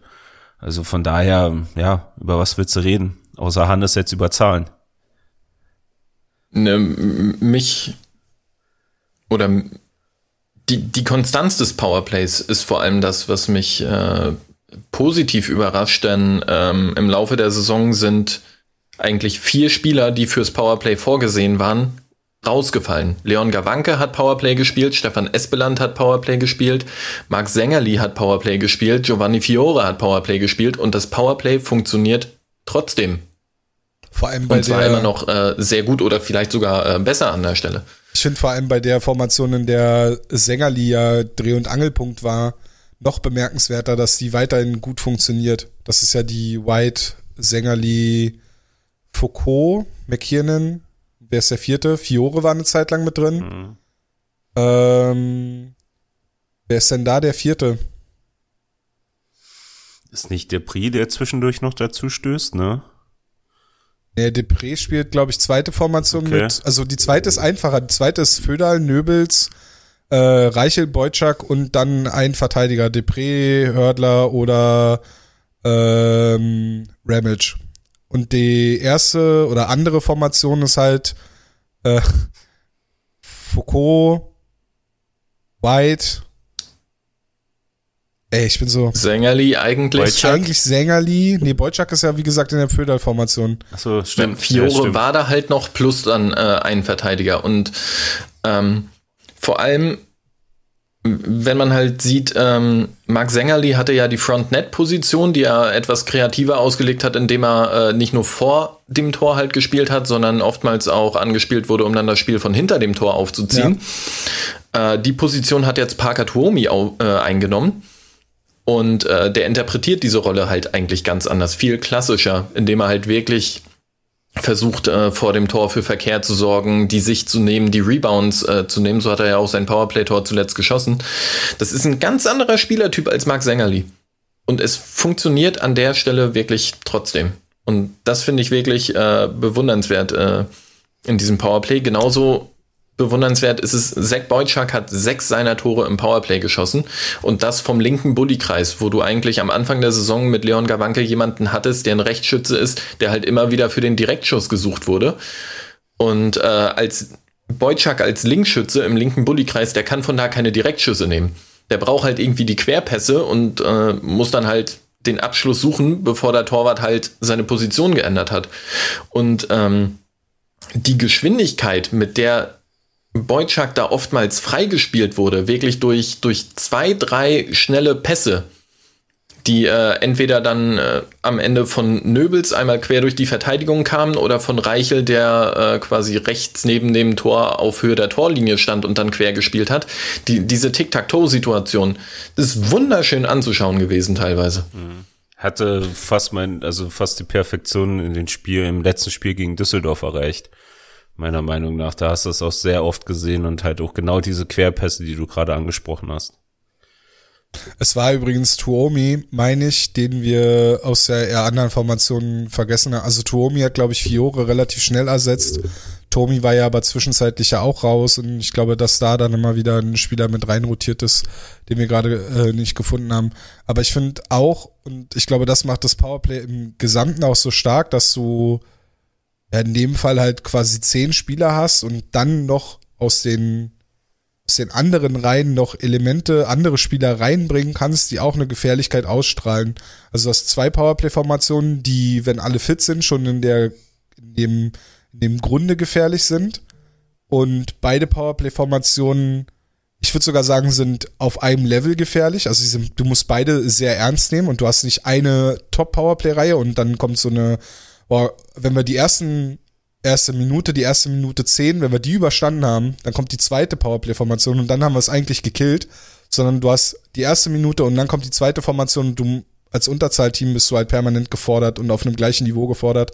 Aber was es dann noch so besonders macht in meinen Augen ist, dass beide Formationen äh, auf eine andere Art und Weise ihre, ihre Chancen erspielen. Das, was Hannes gerade gesagt hat bei der Boyczak-Formation, da ist ja nicht nur die die Kombination reiche Nöbels, die, die Boyczak freispielen will, sondern du hast ja immer noch Föderl, der äh, diese Bumper-Position spielt, äh, aus der er ja am, am gefährlichsten sein kann, weil er nicht direkt schießen muss, sondern weil er auch die Scheibe mal am Schläger haben kann und, und dann seinen Handgelenkschuss äh, bringen kann.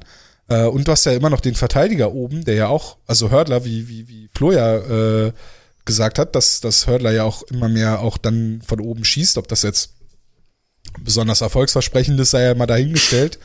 Aber ich weiß nicht, ob du Hockey Buddies gehört hast, aber unsere Ode an den Schlagschuss dürfte, ja, ich hab, dürfte ich dir gefallen. gehört. ähm, und du hast dann aber die andere Formation, gerade wenn der Sängerli wieder fit ist, dann hast du halt dieses von, von hinter dem Tor heraus gespielte, was halt dann für den, für den Schlagschuss oder für die Direktabnahme von Foucault geil kommt, weil du bewegst den Torwart trotzdem und du hast halt aber Foucault mit diesem ansatzlosen Schlagschuss. Oder du spielst halt auf die andere Seite oder direkt vors Tor, wo du dann halt White oder Fiore hast. Also das ist schon, ich mag das schon, dass sie da so, dass sie zwar, zwar dass sie feste Formationen haben, die aber unterschiedlich im Grunde voneinander spielen. Und dass es funktioniert, zeigt ja auch, dass sie nicht komplett durchschaubar sind, was wahrscheinlich daran liegt, dass nicht beide Formationen eins zu eins dasselbe versuchen oder aufs Eis bringen wollen. Nee. Das hatten wir lange nicht mehr. Das hatten wir. Nee. Also so, solange wie ich jetzt, also, solange wie es Hauptstadt Eishockey gibt, hatten wir das überhaupt nicht. äh, funktionierendes Powerplay. Und äh, ich glaube, das war, also das muss schon, muss, es ist auf jeden Fall auch schon sehr lange zurück, dass man, dass wenn die Eisbären ins Powerplay gegangen sind, man schon grundsätzlich ein gutes Gefühl dabei hatte. Mhm. Ja, dass du hast ein, diese durchgehende Sicherheit hast, so klar gab es immer mal wieder Phasen, wo das Powerplay gut funktioniert hat, aber das genau der Effekt, den du halt gerade meinst. So Powerplay und du weißt, okay, da passiert was. Also, ja, das kann am Ende vielleicht nicht ganz so schlecht sein. Gut. Ja. Wenn sie dann häufiger Powerplay spielen würden, das ist nämlich tatsächlich mein einziger Kritikpunkt. Ähm, denn äh, Tom, du hast vorhin gesagt, 112 Unterzahlsituationen haben äh, die Eisbären gehabt und demgegenüber stehen halt in Anführungsstrichen nur 94 Powerplay-Situationen und 8 DL-Teams haben häufiger Powerplay gespielt als die Eisbären. Äh, was mich eigentlich bei der Spielweise der Eisbären ein bisschen wundert, weil sie ja so ein Puckbesitz-Eishockey spielen, dass man ja häufig eigentlich denken würde, sie würden dann halt nur durch äh, Fouls gestoppt werden, aber vielleicht sind sie auch dafür zu schnell. Ich glaube, dass das ein Grundsatzproblem im Eishockey ist. Inwieweit? Ähm, naja, es ist auch, ähm, jetzt kommen wir wieder dahin, aber bei den, bei den Leafs ist es auch so. Die Leafs sind auch seit Jahren ein, eines der Teams, was enorm auf Puckbesitz geht und ein Team ist, was auch statistisch, statistisch belegt eines der Teams mit einer hohen Puckbesitz, hohen Puckbesitz ist. Ähm, und trotzdem ein Team, was, oder generell in der NHL ist es so, dass Teams die viel Puckbesitz haben, verhältnismäßig viel Unterzahl spielen oder du halt eher auf so ein 50-50 am Ende rauskommst. Also zum Beispiel, ähm, es gab vor zwei Jahren, glaube ich, waren es die Colorado Avalanche, die hatten den höchsten, äh, die hatten meiste, meiste Corsi 4 Percentage in der NHL bei 5 gegen 5 und hatten aber auch die meisten Strafen und die meisten Unterzahlsituationen. Also als wenn quasi, also du hast dann da das A, das Problem, dass Teams gegen die Avalanche viele Strafen nehmen müssen, weil die permanent im Puckbesitz sind. Und du hast aber das Problem, dass aus irgendeinem Grund, mag ja jetzt niemanden da eine Absicht unterstellen, aber aus irgendeinem Grund kommt es dazu, dass es im Verlauf einer Saison oder in einem Verlauf eines Spiels ausgeglichen wird, die Strafzeiten. Ähm, ich, ich glaube, dann hast du aber auch noch das zweite Problem, wenn die Eisbären, ich weiß es nicht, ob da vielleicht dann vielleicht so ein bisschen unterbewusste, unterbewusst was dabei ist, was die Eisbären haben halt permanent Puckbesitz und führen dann vielleicht 7-0, wenn wir jetzt mal das Düsseldorf-Spiel rannehmen. Und dann passiert eine Kleinigkeit von den Eisbären. Und dann gibt man da vielleicht mal eher die Strafe um, keine Ahnung. Ist halt komisch im Eishockey. Ich weiß nicht, wo, also ich kann es, ich, wie gesagt, ich finde, es ist ein Grundsatzproblem. Und ich finde, es kann nicht sein, dass die Eisbären so wenig Stra also so noch verhältnismäßig so wenig in Überzahl spielen. Gerade weil sie so viel Puckbesitz haben. Ja Oder der Puckbesitz ist so krass, dass das gegnerische Team so passiv spielt, dass es vielleicht gar nicht großartig zu diesen Zweikampfsituationen kommt. Also ich erinnere mich an eine Aussage von Thomas Popisch, haben wir über den heute schon gesprochen? Der, der, der beste nicht. Trainer der ähm, Liga, ich weiß nicht, wurde glaube ich mal erwähnt. Der beste Trainer der Welt auf das jeden ist, Fall. Ähm, ja. Echt? Ja, zum ähm, Glück ist er nicht in Toronto, ey.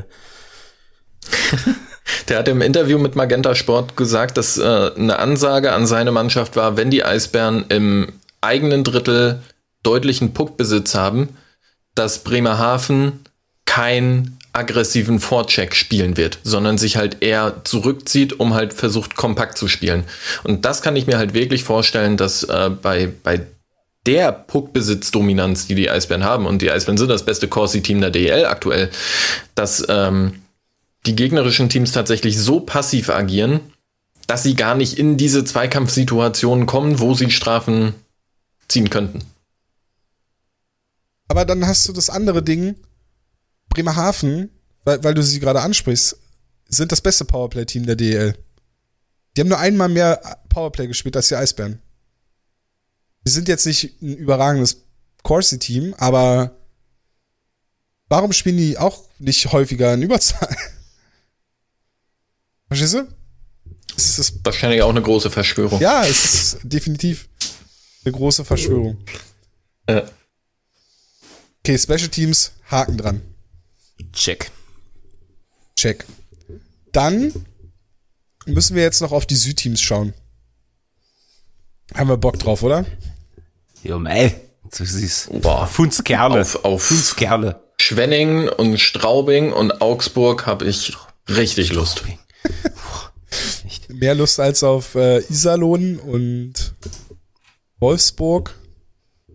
Die habe ich auch Krefeld. ganz tief in mein Herz eingeschlossen. Also, wie, wie gehen wir denn da jetzt ran? Die Gruppe Süd, der ein oder andere wird sich noch erinnern, als die DL noch 14 Teams hatte. da gehörten ja noch dazu äh, die Adler Mannheim, München, äh, der ERC Ingolstadt, die Wild Wings aus Schwenningen, dann die Straubing Tigers Augsburg und Nürnberg. Ich glaube, wir gehen mal auch in der Reihenfolge, wie sie jetzt aktuell stehen, so wie ich sie jetzt auch gerade vorgelesen habe. Fangen wir von unten an. Äh, die Nürnberg Ice Tigers, glaube ich, in erster Linie jetzt ja, jetzt erstmal äh, seit Montag sportlicher Leiter Stefan Ustorf nochmal noch mal angesprochen hier. Aber ich glaube, in der Saison ist da jetzt nicht mehr, da ist jetzt, glaube ich, kein, keine große Lust, noch Richtung Playoffs zu gehen. Ich glaube, da will man eher langfristig was Neues aufbauen. Ja, das denke ich auch. Also klar, ein Kandidat für die Playoffs sind sie jetzt nicht mehr. Äh, was haben sie hier? Punkte, Quotienten von 0,7. Offiziell wären es 17 Punkte oder so. Zu, zu Augsburg, die sind schon wieder bei 27 Punkten, auch bei 24 Spielen. Ja, klar, also machen wir uns nicht vor. Ähm, das werden jetzt hoffentlich die Spiele, die nicht ganz so gefährlich wären. Muss man halt äh, schauen, wie es wird. Aber ja, die machen mir jetzt keine Bauchschmerzen. Den kann man nur wünschen, dass äh, ihr Konzept halt in den nächsten Jahren ein bisschen aufgeht. Ja. Herr Kanzog, ich glaube, Sie müssen Ihren Knopf drücken. Hallo. Ja, danke für den Hinweis. Kein Problem. Es war aber zwar schön, dich mal nicht zu hören, aber ja. aber so bin ich, so bin ich äh, Hannes gerade nicht ins Wort gefallen, ist doch auch gut. Ja. Äh, dann haben wir die Augsburger Panther. Fällt, weiß ich nicht. Die sind mir jetzt nur im Kopf, weil sie diese Nachverpflichtungen hatten, nachdem sie sich eigentlich eher was ein anderes Bild geben wollten und äh, das Henry Hase Interview zu Beginn der Saison. Mhm. Und der Geschäftsführer, der gesagt hat, jetzt geht die Phase der Saison los, da kann man jungen Spielern nicht mehr vertrauen. ja, stimmt. Ja, das war ja auch so sympathisch, so das sehr ist, sympathisch äh, auf jeden Fall. Sympathiepunkte ja, gesammelt. Ja, ja, Augsburg ist auch sehr sympathisch ja, wissen nicht. Augsburg finde ich immer, ist für mich immer so eine kleine Wundertüte, muss ich zugeben. Auch wenn sie da jetzt gerade ein bisschen unten stehen, ist Augsburg für mich trotzdem noch ein Team, über das du auch mal stolpern kannst. Tatsächlich. Ja, also letzte Saison hatte ich tatsächlich noch äh, hohen, hohen Respekt vor dem Augsburger Powerplay vor allem. Was, was die da an Feuerkraft hatten, äh, das war schon äh, Wahnsinn. Was damit diese Saison passiert ist, puh, ist irgendwie verpufft. Ja. Äh, wir sagen es hier dann jetzt schon mal, äh, bevor ihr es 7000 Mal im Magenta Sport, in der Magenta Sportübertragung erfahrt. Äh, Vater von Parker Tuomi ist der Trainer der Augsburger Panther. Ach, sind die wirklich verwandt miteinander? Ja. Ach, das ist Trey, ja Trey Tuomi ist der Vater von Parker Tuomi. Das ist. War der auch mal in Bremerhaven? Der wird ja. sicherlich mal, warte, warte, ich mach die, mach die Elite Prospects kurz ja. auf. Hat er nicht auch mit diesem, wie heißt er? Der ist irgendwo Co-Trainer gerade. Mit irgendjemandem hat er mal zusammengespielt, ne, mit diesem also Streu. Trey Tuomi hat von 1999 bis 2002 äh, beim RIV Bremerhaven damals gespielt. Okay. Und, Und, dann noch eine Saison bei den Fischtown Penguins. Ah, verrückt. Hm. Verrückt. Da gibt's eine Verbindung, glaube ich. Das könnte durchaus sein. Und du meinst, dass der Craig Streu da in der Zeit auch da gespielt hat? Mir ist so, als wenn. Mir ist tatsächlich so. Auf jeden Fall, äh, es wird sicherlich das ein oder andere Mal äh, erwähnt werden. Jetzt habt, wisst ihr es schon. äh, kommen wir zum. Achso, Spiele gegen Augsburg insofern ja dann auch angenehm, weil weniger A im Stadion, ne? Äh, weil keine Zuschauer da sein dürfen. Das könnte durchaus spannend werden. Ansonsten glaube ich Augsburg ähm, ja, wird, wird, wird glaube ich, so eine unangenehme Sorte Spiel. Ja, das denke ich auch so ein bisschen. Was nicht negativ, also was jetzt an, nicht, nicht falsch, verstehen, falsch verstanden werden soll, sondern ist halt einfach, manche Mannschaften spielen halt einen unangenehmen Stil. Der kann halt hier und da halt auch erfolgreich sein. Das spricht, da spricht ja nichts gegen. Hat jemand im Kopf, wie lang äh, Olivier Roy ausfällt? Ich weiß es nicht, aber das könnte halt nochmal so eine Sorte Goalie sein, Stimmt. der einem halt auch mal ein Spiel komplett wegnehmen Stimmt. kann. Ich glaube, das war relativ äh, lang sogar. Also ich hatte, habe jetzt auch nicht im Kopf, ob es jetzt tatsächlich eine ganze Saison ist, aber ich bin der Meinung, das war eine lange Zeitstrecke. Und ich glaube nicht zumindestens, also das erste Spiel ist ja jetzt kommenden Sonntag äh, hier in Berlin gegen Augsburg. Und ich bin der Meinung, da wird er nicht dabei sein. Vor vier Wochen hieß es in der Augsburger Allgemeinen, dass er acht bis zehn Wochen ausfallen wird. Okay. No. Wird, muss nicht operiert werden, aber er wird. Für die Playoffs, die Augsburg nicht spielt, wäre er wieder fit. Richtig. Obwohl das ist relativ eng noch mit, äh, mit Straubing. Es sind ja nur zwei Punkte mhm. derzeit. Kommen wir dann zu den Straubing Tigers. Schon von Hannes angesprochen. Flo. Flo, sag doch mal. Ja. Zwei deiner Lieblingsspieler, die nicht in Berlin spielen, spielen noch in Straubing, oder? Der ganze Kader gefällt mir nicht. Sven Ziegler und TJ Mullock? Danke, danke. Großartig. Ja, ne, was soll ich denn zu Straubing sagen? Also, da kann man mich nicht missverstehen. Ich, ich freue mich nicht auf die Spiele. Also sowohl da als auch hier. Also aus mehreren Gründen, muss ich zugeben. Also wenn, wenn Augsburg äh, eklige Spiele wären, dann rechne ich gegen Straubing die sowieso ein, äh, weil es halt einfach Straubing ist und ihr Spiel halt auch da irgendwo angelegt ist. Ähm, ja, also ich bin dieses Jahr tatsächlich froh, dass es nur zweimal gegen die geht. Und ich oder wir da jetzt auch nicht runterfahren müssen mit Fans, weil das nochmal was ganz anderes ist. Straubing ist ja immer sehr speziell, wenn man da so eingekachelt ist im Gästeblock. So, das einzige Schöne ist, man kriegt genug Kleingeld zusammen, um sich in der Pause das nächste Bier zu holen. Ähm, ja, Straubing. Mein Wort dazu. Ja. Solange alle Spieler da gesund rauskommen aus den Spielen, bin ich zufrieden. Ich habe nichts hinzuzufügen. Dann, fuck, jetzt habe ich die Seite dicht gemacht. Wer kommt denn da drüber? Schwenningen. Schwenninger Wildrings. Vielleicht die Überraschung der Saison? Sind sie das wirklich? ja, sind sie. Ohne Corona-Fälle hätten sie den Magenta Sport Cup gewonnen. Also das äh, steht ja quasi fest. Also das ist wirklich, also die richtig große Haue haben die Eisbären ja wirklich gegen Schwenning im Magenta Sport Cup äh, gekriegt. Ja. Und äh, Schwenning hat da schon ziemlich Fahrt Spiel, aufgenommen. Ey, Ja. das Schön, dass ich die Wunden wieder ja, das, ja, das, aufbreche. Das waren sehr schwere ähm, Aufnahmen. Danke da, dafür nochmal. Ja. Ich, ich, ich weiß wirklich nicht, inwiefern Schwenning gerade bei den Heimspielen von der kleineren Eisfläche profitiert. Es wurde, glaube ich, in Interviews immer mal wieder von den äh, Spielern betont, gerade von den Importspielern, dass sie sich halt nicht umstellen müssen und dass es tatsächlich auch ohne Fans diesen Heimvorteil gibt, weil sie halt einfach äh, auf dieser kleineren Fläche spielen. Insofern vielleicht auch ganz gut, dass die Eisbären nicht zweimal nach Schwenning müssen, aus zweierlei Gründen. Ich glaube, die Busfahrt nach Schwenning ist auch nicht wirklich äh, spaßig. Das ist ein Traum, vor allem im Winter. Super schön. Ja.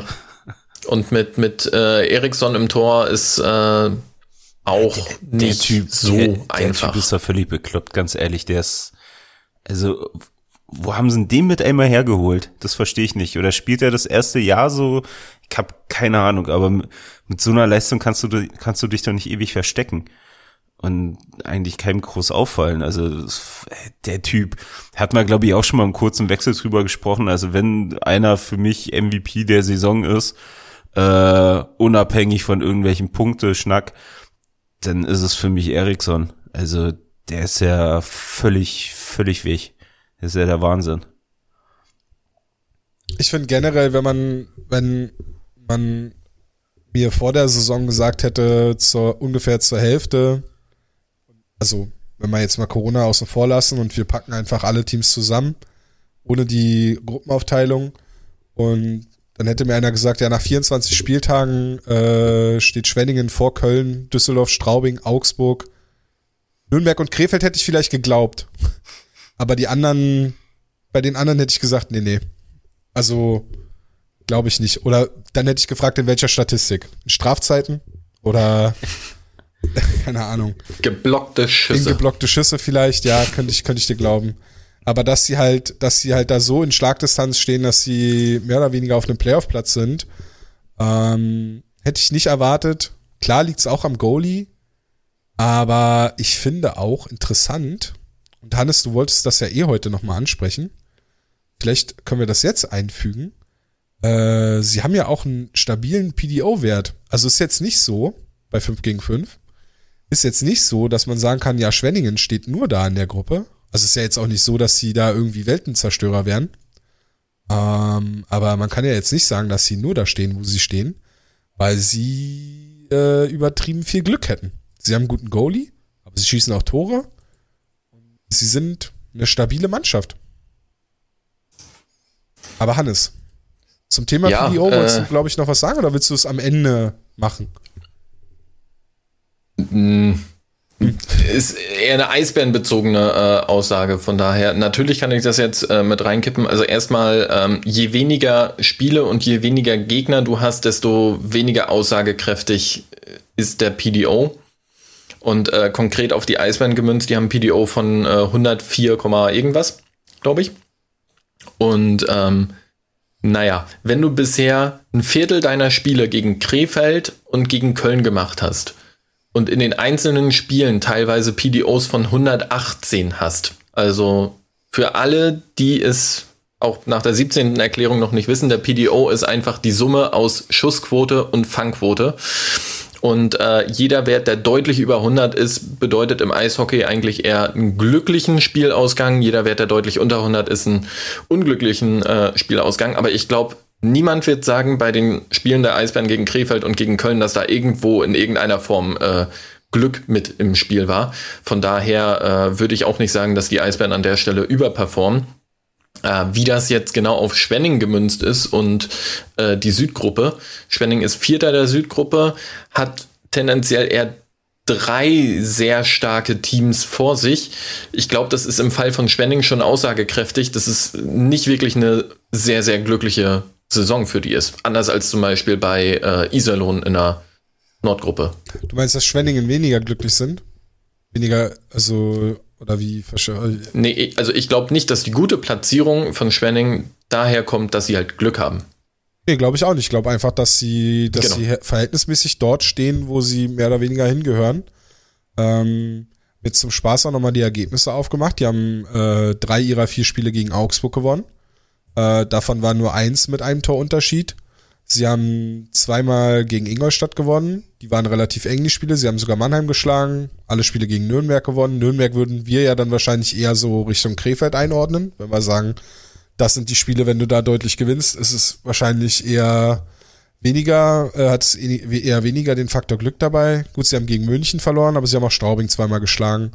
Ähm, ich glaube, dass die Schwenninger Wild Wings einfach mit dem Kurs, den sie gefahren sind, mit den Verpflichtungen, die sie getätigt haben, dass sie einfach einen absoluten Glücksgriff auf, auf der Torhüterposition hatten, dass sie, haben sie nicht auch diese beiden Geschwister, die, die Zwillinge mit drin, Ja. ähm, die seit, Genau, Alex und Daniel Weiß. Dä, dä. Sehr gut. Ja, die Spink-Brüder. Genau, die Spink-Brüder, einer der Weißbrüder spielt doch auch mit denen zusammen in einer Reihe, ne? Hatte ich, glaube ich, mal Alex, bei ich, ja. Pentionis gehört. Ja, ja. Ähm, aber sie haben die beiden Spink-Brüder, die ja auch sehr gut sind. Ähm, dann den Andreas Thursson ist ihrer, ihr, ihr, ihr Topscorer, den, der, als ich den Namen eben gelesen habe nochmal, ne? Da ist mir die Wunde eher aufgerissen aus dem Magenta Sport Cup, weil der ja so überragend gegen die Eisbären gespielt hat. Ähm, Die haben einfach ein gutes Team. Also, oder, ne? Für ihr Verhältnis und da, wo sie stehen.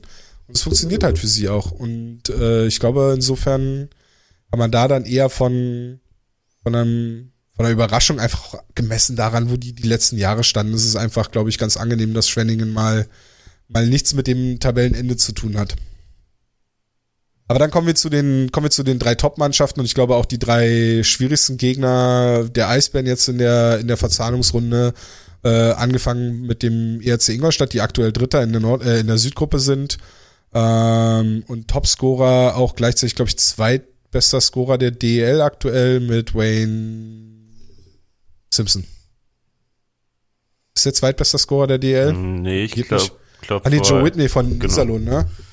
Wie komme ich denn? Ach, Wayne Simpson ist sechstbester Scorer der DL. Ja, ja, okay, knapp. schade. Ich glaube, der war letzte Saison Topscorer. Dann war der letzte Saison Topscorer.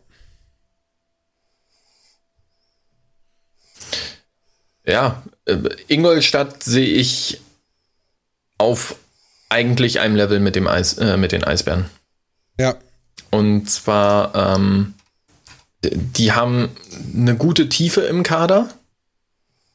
Die haben äh, starke Neuverpflichtungen äh, gehabt, wo man sich auch gefragt hat, unter den äh, bekannten Corona-Bedingungen, wo holen sie die denn jetzt alle eigentlich her? Zumal Ingolstadt ja auch eine Mannschaft war, die sehr öffentlich damit umgegangen ist, wie schwierig das für sie ist, dass sie nicht spielen können.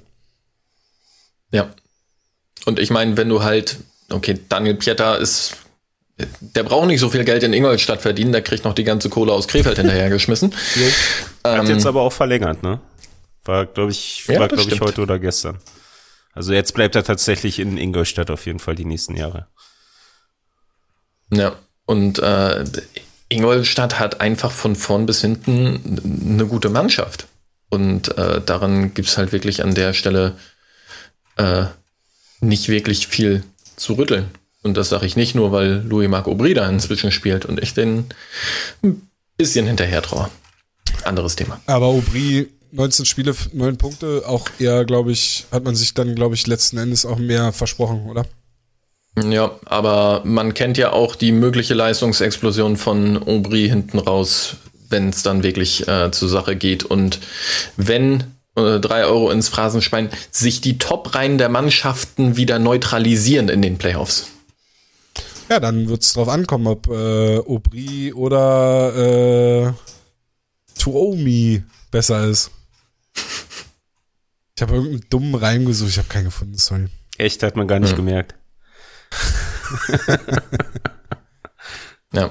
Aber wenn man mal sieht, die haben sieben Spieler, die mehr als 15 Scorerpunkte gemacht haben und das ist schon echt äh, ordentlich. Und Tim Wohlgemuth ist auch ein Spieler, dem man sehr, sehr gerne zuschaut, der natürlich nach Mannheim geht.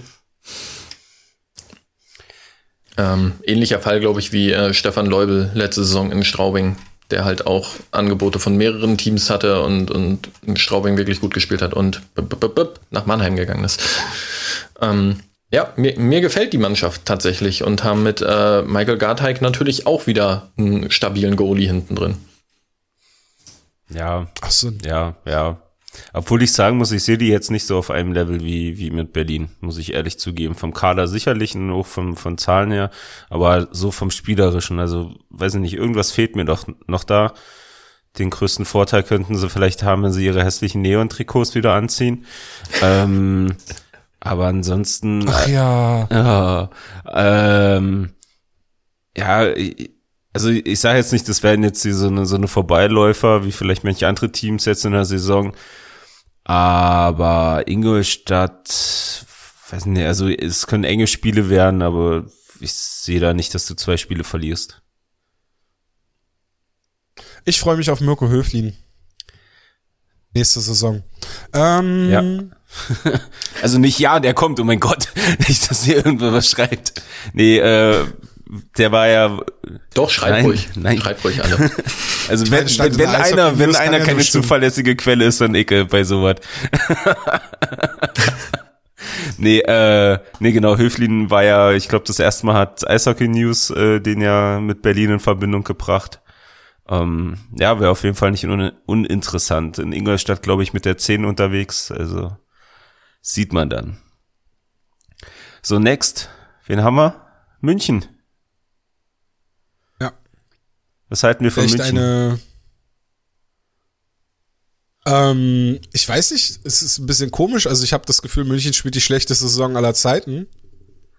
Ähm, wenn man manchmal so mitbekommt, also gerade wenn man so mitbekommt, wie sie vor allem die Spiele gegen Mannheim gestaltet haben. Ähm, aber ansonsten cruisen sie ja mehr oder weniger. Ich glaube, die haben sich nur gegen Mannheim und Ingolstadt schwer getan, ne? Und ansonsten cruisen sie durch die, durch die Gruppe. Naja, es gab schon mal hier und da gegen Straubing, Augsburg, glaube ich, war mal so kleine Holpersteine auf dem Cruiserweg. Ähm, aber ja, das stimmt schon. Also München sehe ich im Vergleich zu schon allein zur letzter Saison jetzt nicht so gefährlich. Ähm, was ich aber auch, glaube ich, daran denke, dass man da so an demselben Punkt ist wie wie mit Berlin, so kurz nach der letzten Meisterschaft, wo, wo Jackson noch da war. Ähm, dass sich das da vielleicht jetzt auch so ein bisschen ausläuft und jetzt dann der Umbruch auch da stattfinden muss vielleicht. So, man hat ja schon den einen oder anderen geholt oder sonst was. Äh, ja, und im Endeffekt müssen, muss sich auch München mit Mannheim messen. Und da ist halt jetzt auch gerade noch ein paar Meter dazwischen. Also wenn München cruist, dann ist Mannheim gerade ganz schön auf dem Gaspedal. Ist halt, wenn in München ein Umbruch passiert, wäre es halt schwierig, weil ich glaube, Don Jackson ist nicht der richtige Trainer für einen Umbruch. Es gibt ja immer noch diesen Steve Walker als Co-Trainer, den ich ja persönlich das, jetzt äh, auch nicht sehr uninteressant finde. Ist Clément Jodoin nicht auch noch im Trainerteam? Ich habe ich hab ja. letztens mal geguckt, also er wird nirgendwo mehr aufgelistet bei, bei München. Im Zweifel halten sie sich aber in Salzburg noch äh, McElvain warm. Ah, ja, stimmt. stimmt, der ist ja auch noch da. Doch. Ja, aber wie, äh, aber wenn, sogar auf der offiziellen DL-Seite, Flo. Also ich weiß nicht, wo du geguckt hast, aber Was? auf dl-penny-dl.org. Ah, okay, danke. Sind, äh, ist Clément Jodoin, Steve Walker und Patrick äh, Delaire. Okay. Die drei Co-Trainer Okay, dann Jackson. war ich vielleicht auf irgendeiner Werbeseite, Entschuldigung. Möglicherweise. Ja. vielleicht für Motocross. Eine andere Werbeseite als penny-dl.org. Hört auf, sonst schicken die uns auch hier ihre, ihre Biokisten mit irgendwelchem Grünzeug drin. Nein. Ja. Ja, also ich finde das schon krass, wenn man halt sagt, ja, im Gegensatz zu den letzten Jahren, München äh, ist so schlagbar wie nie und die sind halt trotzdem aktuell vom Punkteschnitt her das drittbeste Team der Liga. Ja.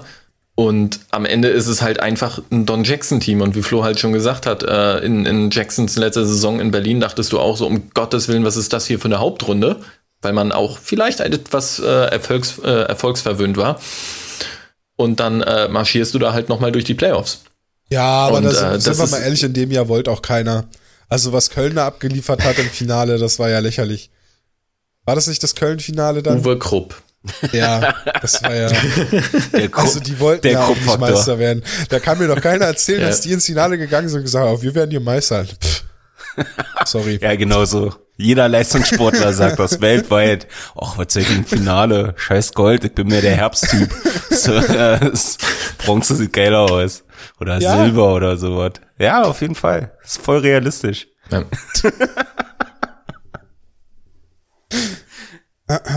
Aber München ist gefährlich, natürlich. Ja, München, München bleibt immer gefährlich. Also brauchst du dir nicht vormachen, aber halt, ja klar, in, in, in der Zeit jetzt, äh, die letzten vier, fünf Jahre, ist es tatsächlich spielerisch vielleicht die schwächere Saison, die sie bis jetzt hatten.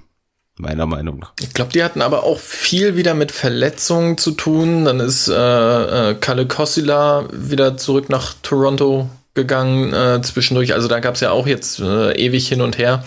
Und zuletzt ja auch noch äh, Nachschub auf der Verteidigerposition vor Transferende. Naja, die haben ja ein paar geholt gehabt, ne?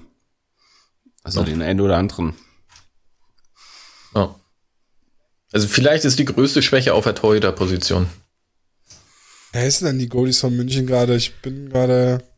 Ja, obwohl aus Danny aus den Ja, Birken. und Kevin Reich. Genau. Aber aus den, ja, ja gut, aus den Birken ist halt auch schon ein bisschen älter jetzt, ne? Ja, der kam ja, ja kam ja auch gerade mal gefühlt erst vor ein paar Wochen zurück von einer Langverletzung. Also. Und während der Verletzung haben weder Kevin Reich noch Daniel Fiesinger jetzt wirklich besonders toll gespielt. Aber was soll's, wie wichtig sind Goalies? Letzte Saison äh, waren die Adler Mannheim das Team mit dem schlechtesten Goalie-Paar. Naja. ist auch nicht überraschend. Ähm, ja. Mir fällt halt, mir fällt's halt schwer bei München. Also ich kann die halt auch nicht abschreiben. Ich finde die halt, also ja, wird sich, ja. Am Ende sind es dann. Es wäre halt mal an der halt Zeit, dass die Eisbären eine Serie gegen München gewinnen würden. So. Ja, aber es würde ja, wäre ja, wenn dann erst das Finale, oder? Sie auf München treffen können? Oder wird das wird gleich mm, überkreuzt? Ich glaube, Halbfinale, glaube ich auch schon. Ja. Naja, gut, dann vielleicht da. Best of Three kann man ja auch mal mit Glück weiterkommen. Äh, bestes Team der Gruppe Süd sind die Adler Mannheim und da finde ich es keine große Überraschung. Äh, und ich glaube, dass die Adler, die Adler haben die beste Defensive der Liga vor den, noch besser als den Eis, als die Eisbären, drittbeste Offensive, wenn ich das gerade richtig sehe. Da sind die Eisbären besser und München. Äh, ansonsten finde ich es überraschend, dass Mannheim eine relativ schlechte Überzahl hat aber halt eine brutal starke Unterzahl. Also ich glaube, wenn du gegen, also das wäre wirklich interessant in den Spielen gegen Mannheim, wenn die Eisbären da mit ihrem Powerplay kommen. Das wird dann, glaube ich, so die Prüfung für die Eisbären, wie sie sich dann gegen dieses starke Penalty-Killing der Adler zeigen und ob sie da erfolgreich sein können. Ansonsten, hey, es ist auch schwierig, ne, weil es sind halt nur diese zwei Spiele, jetzt gegen alle Mannschaften, die wir gerade genannt haben, aber es ist halt, ja, sind dann im Endeffekt, sind das, glaube ich, die, die größten Tests haben sie dann in den Spielen gegen Ingolstadt, gegen München und gegen äh, Mannheim. Und ich glaube, ab dann, ab dem Zeitpunkt können wir dann auch tatsächlich sagen, wo stehen denn die Eisbären jetzt tatsächlich dieses Jahr oder in der Saison? Ja, definitiv, vor allem gegen Mannheim. Ich hatte es ja schon ein paar Mal gesagt, ich glaube, das sind tatsächlich die Spiele, die, die aktuell mit dem Lauf die größeren Gradmesser sind, weil du dir ja doch relativ ähnlich bist vom, vom Erfolg her. Ähm, ja, also das sind, sind halt die drei Teams und das sind halt, und das sind halt wiederum diese Vergleiche, die dir halt in der Gruppe dann, in der Nordgruppe hier und da gefehlt haben.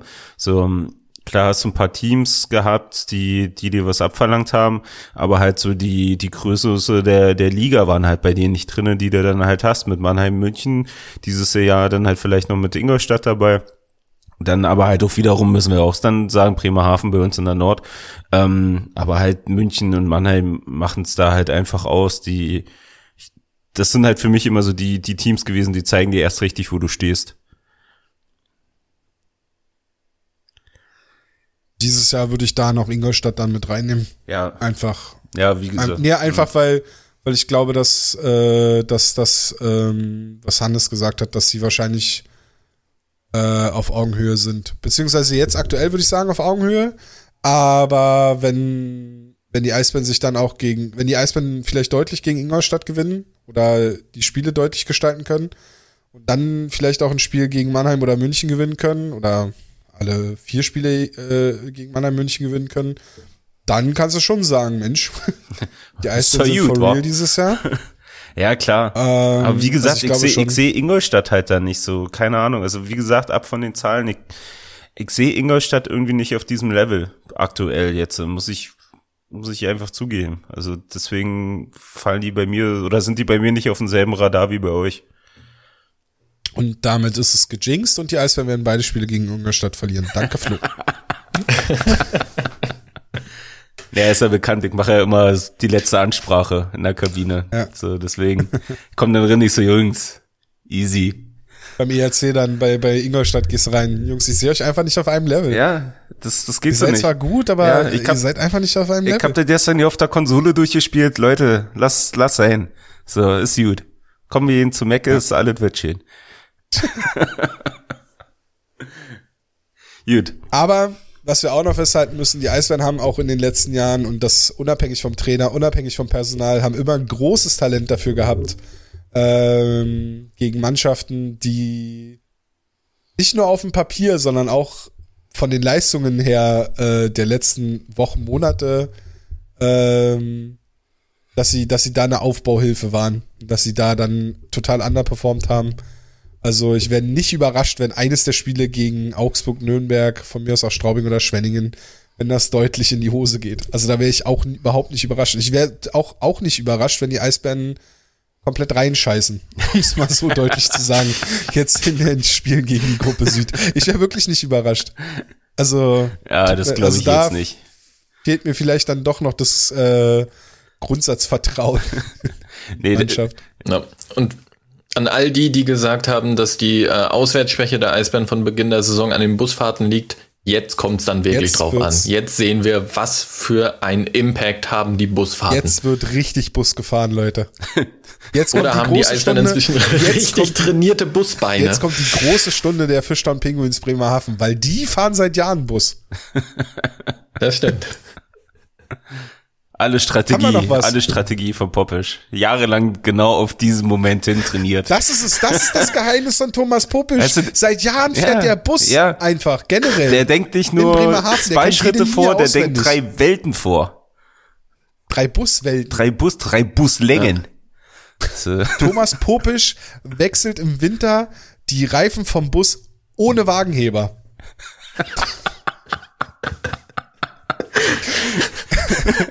Poppisch redet wegen, während der Fahrt mit dem Busfahrer. So sieht's aus. Und hat schon zweimal bis unendlich gezählt. Genau. oh mein Gott, wir wollten sowas nicht machen. Das war verboten von Anfang an, als ich gesagt, als wir einen Podcast gestartet haben.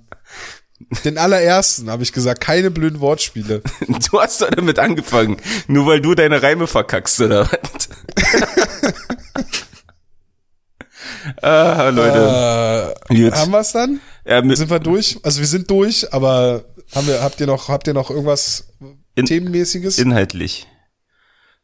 Wenn du nicht noch über die Wolfsburg-Spiele reden möchtest. Wir haben es ja immer Ich glaub, mal, das lassen wir haben es ja immer mal angeschnitten. Ich, ich, ich hätte auch nur gehofft, dass du irgendwas Zahlenmäßiges oder vom, vom Blick her hast, was, Nein. was dir da auffällt, warum die Eisbären sich gerade gegen Wolfsburg so schwer getan haben, weil logisch erklären konnte ich es mir anhand der Spiele nicht, als äh, wenn ich sie gesehen habe. Ich fand nicht, dass Wolfsburg irgendwas großartig anders gemacht hat als Bremerhaven oder, oder Düsseldorf. Ich fand Bremerhaven sogar in den Spielen gegen die Eisbären im, also Bremerhaven war, hat sich bisher meiner Meinung nach am besten angestellt in den Spielen gegen die Eisbären. Das war nicht Wolfsburg, auch wenn Wolfsburg alle Spiele gewonnen hat. Jo. Bin ich dabei. Und ich würde Wolfsburg auch nicht überinterpretieren. Da waren auch zwei Spiele dabei, die in die Verlängerung gegangen sind. Und Ja. von daher, egal. Wo- Genau. Wolfsburg halt. Ja, Gut. dann machen wir jetzt einen Deckel drauf, Episode 39 Hauptstadt Eishockey Podcast. Vielen Dank zu, fürs Zuhören. Zwei Stunden, fast so lang wie ein kurzer Wechsel, ist doch easy.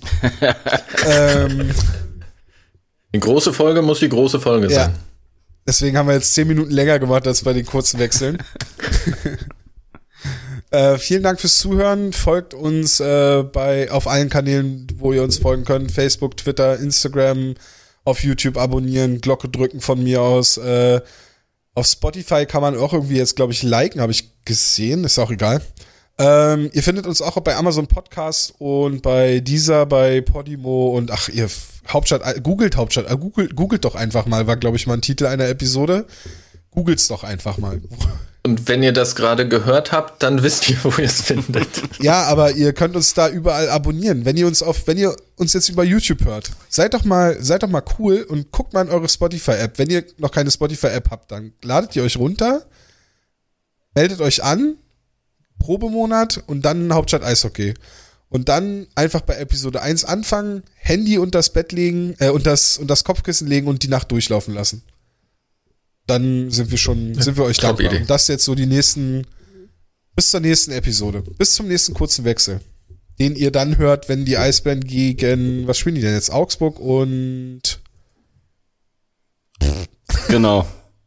Ging jemand aus dem Süden. glaube ich, oder? Ich hab's gerade nicht im Kopf, ich hab's schon zugemacht.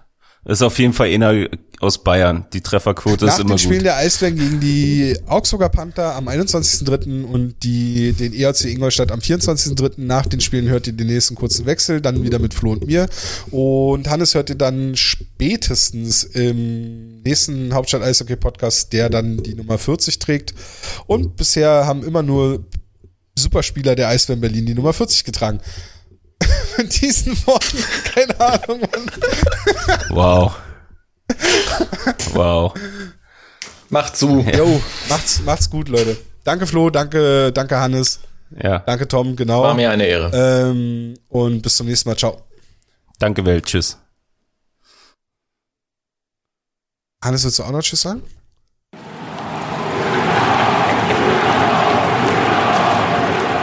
Hauptstadt Eishockey, der Blog, die, die machen gute Sachen. Sind gut.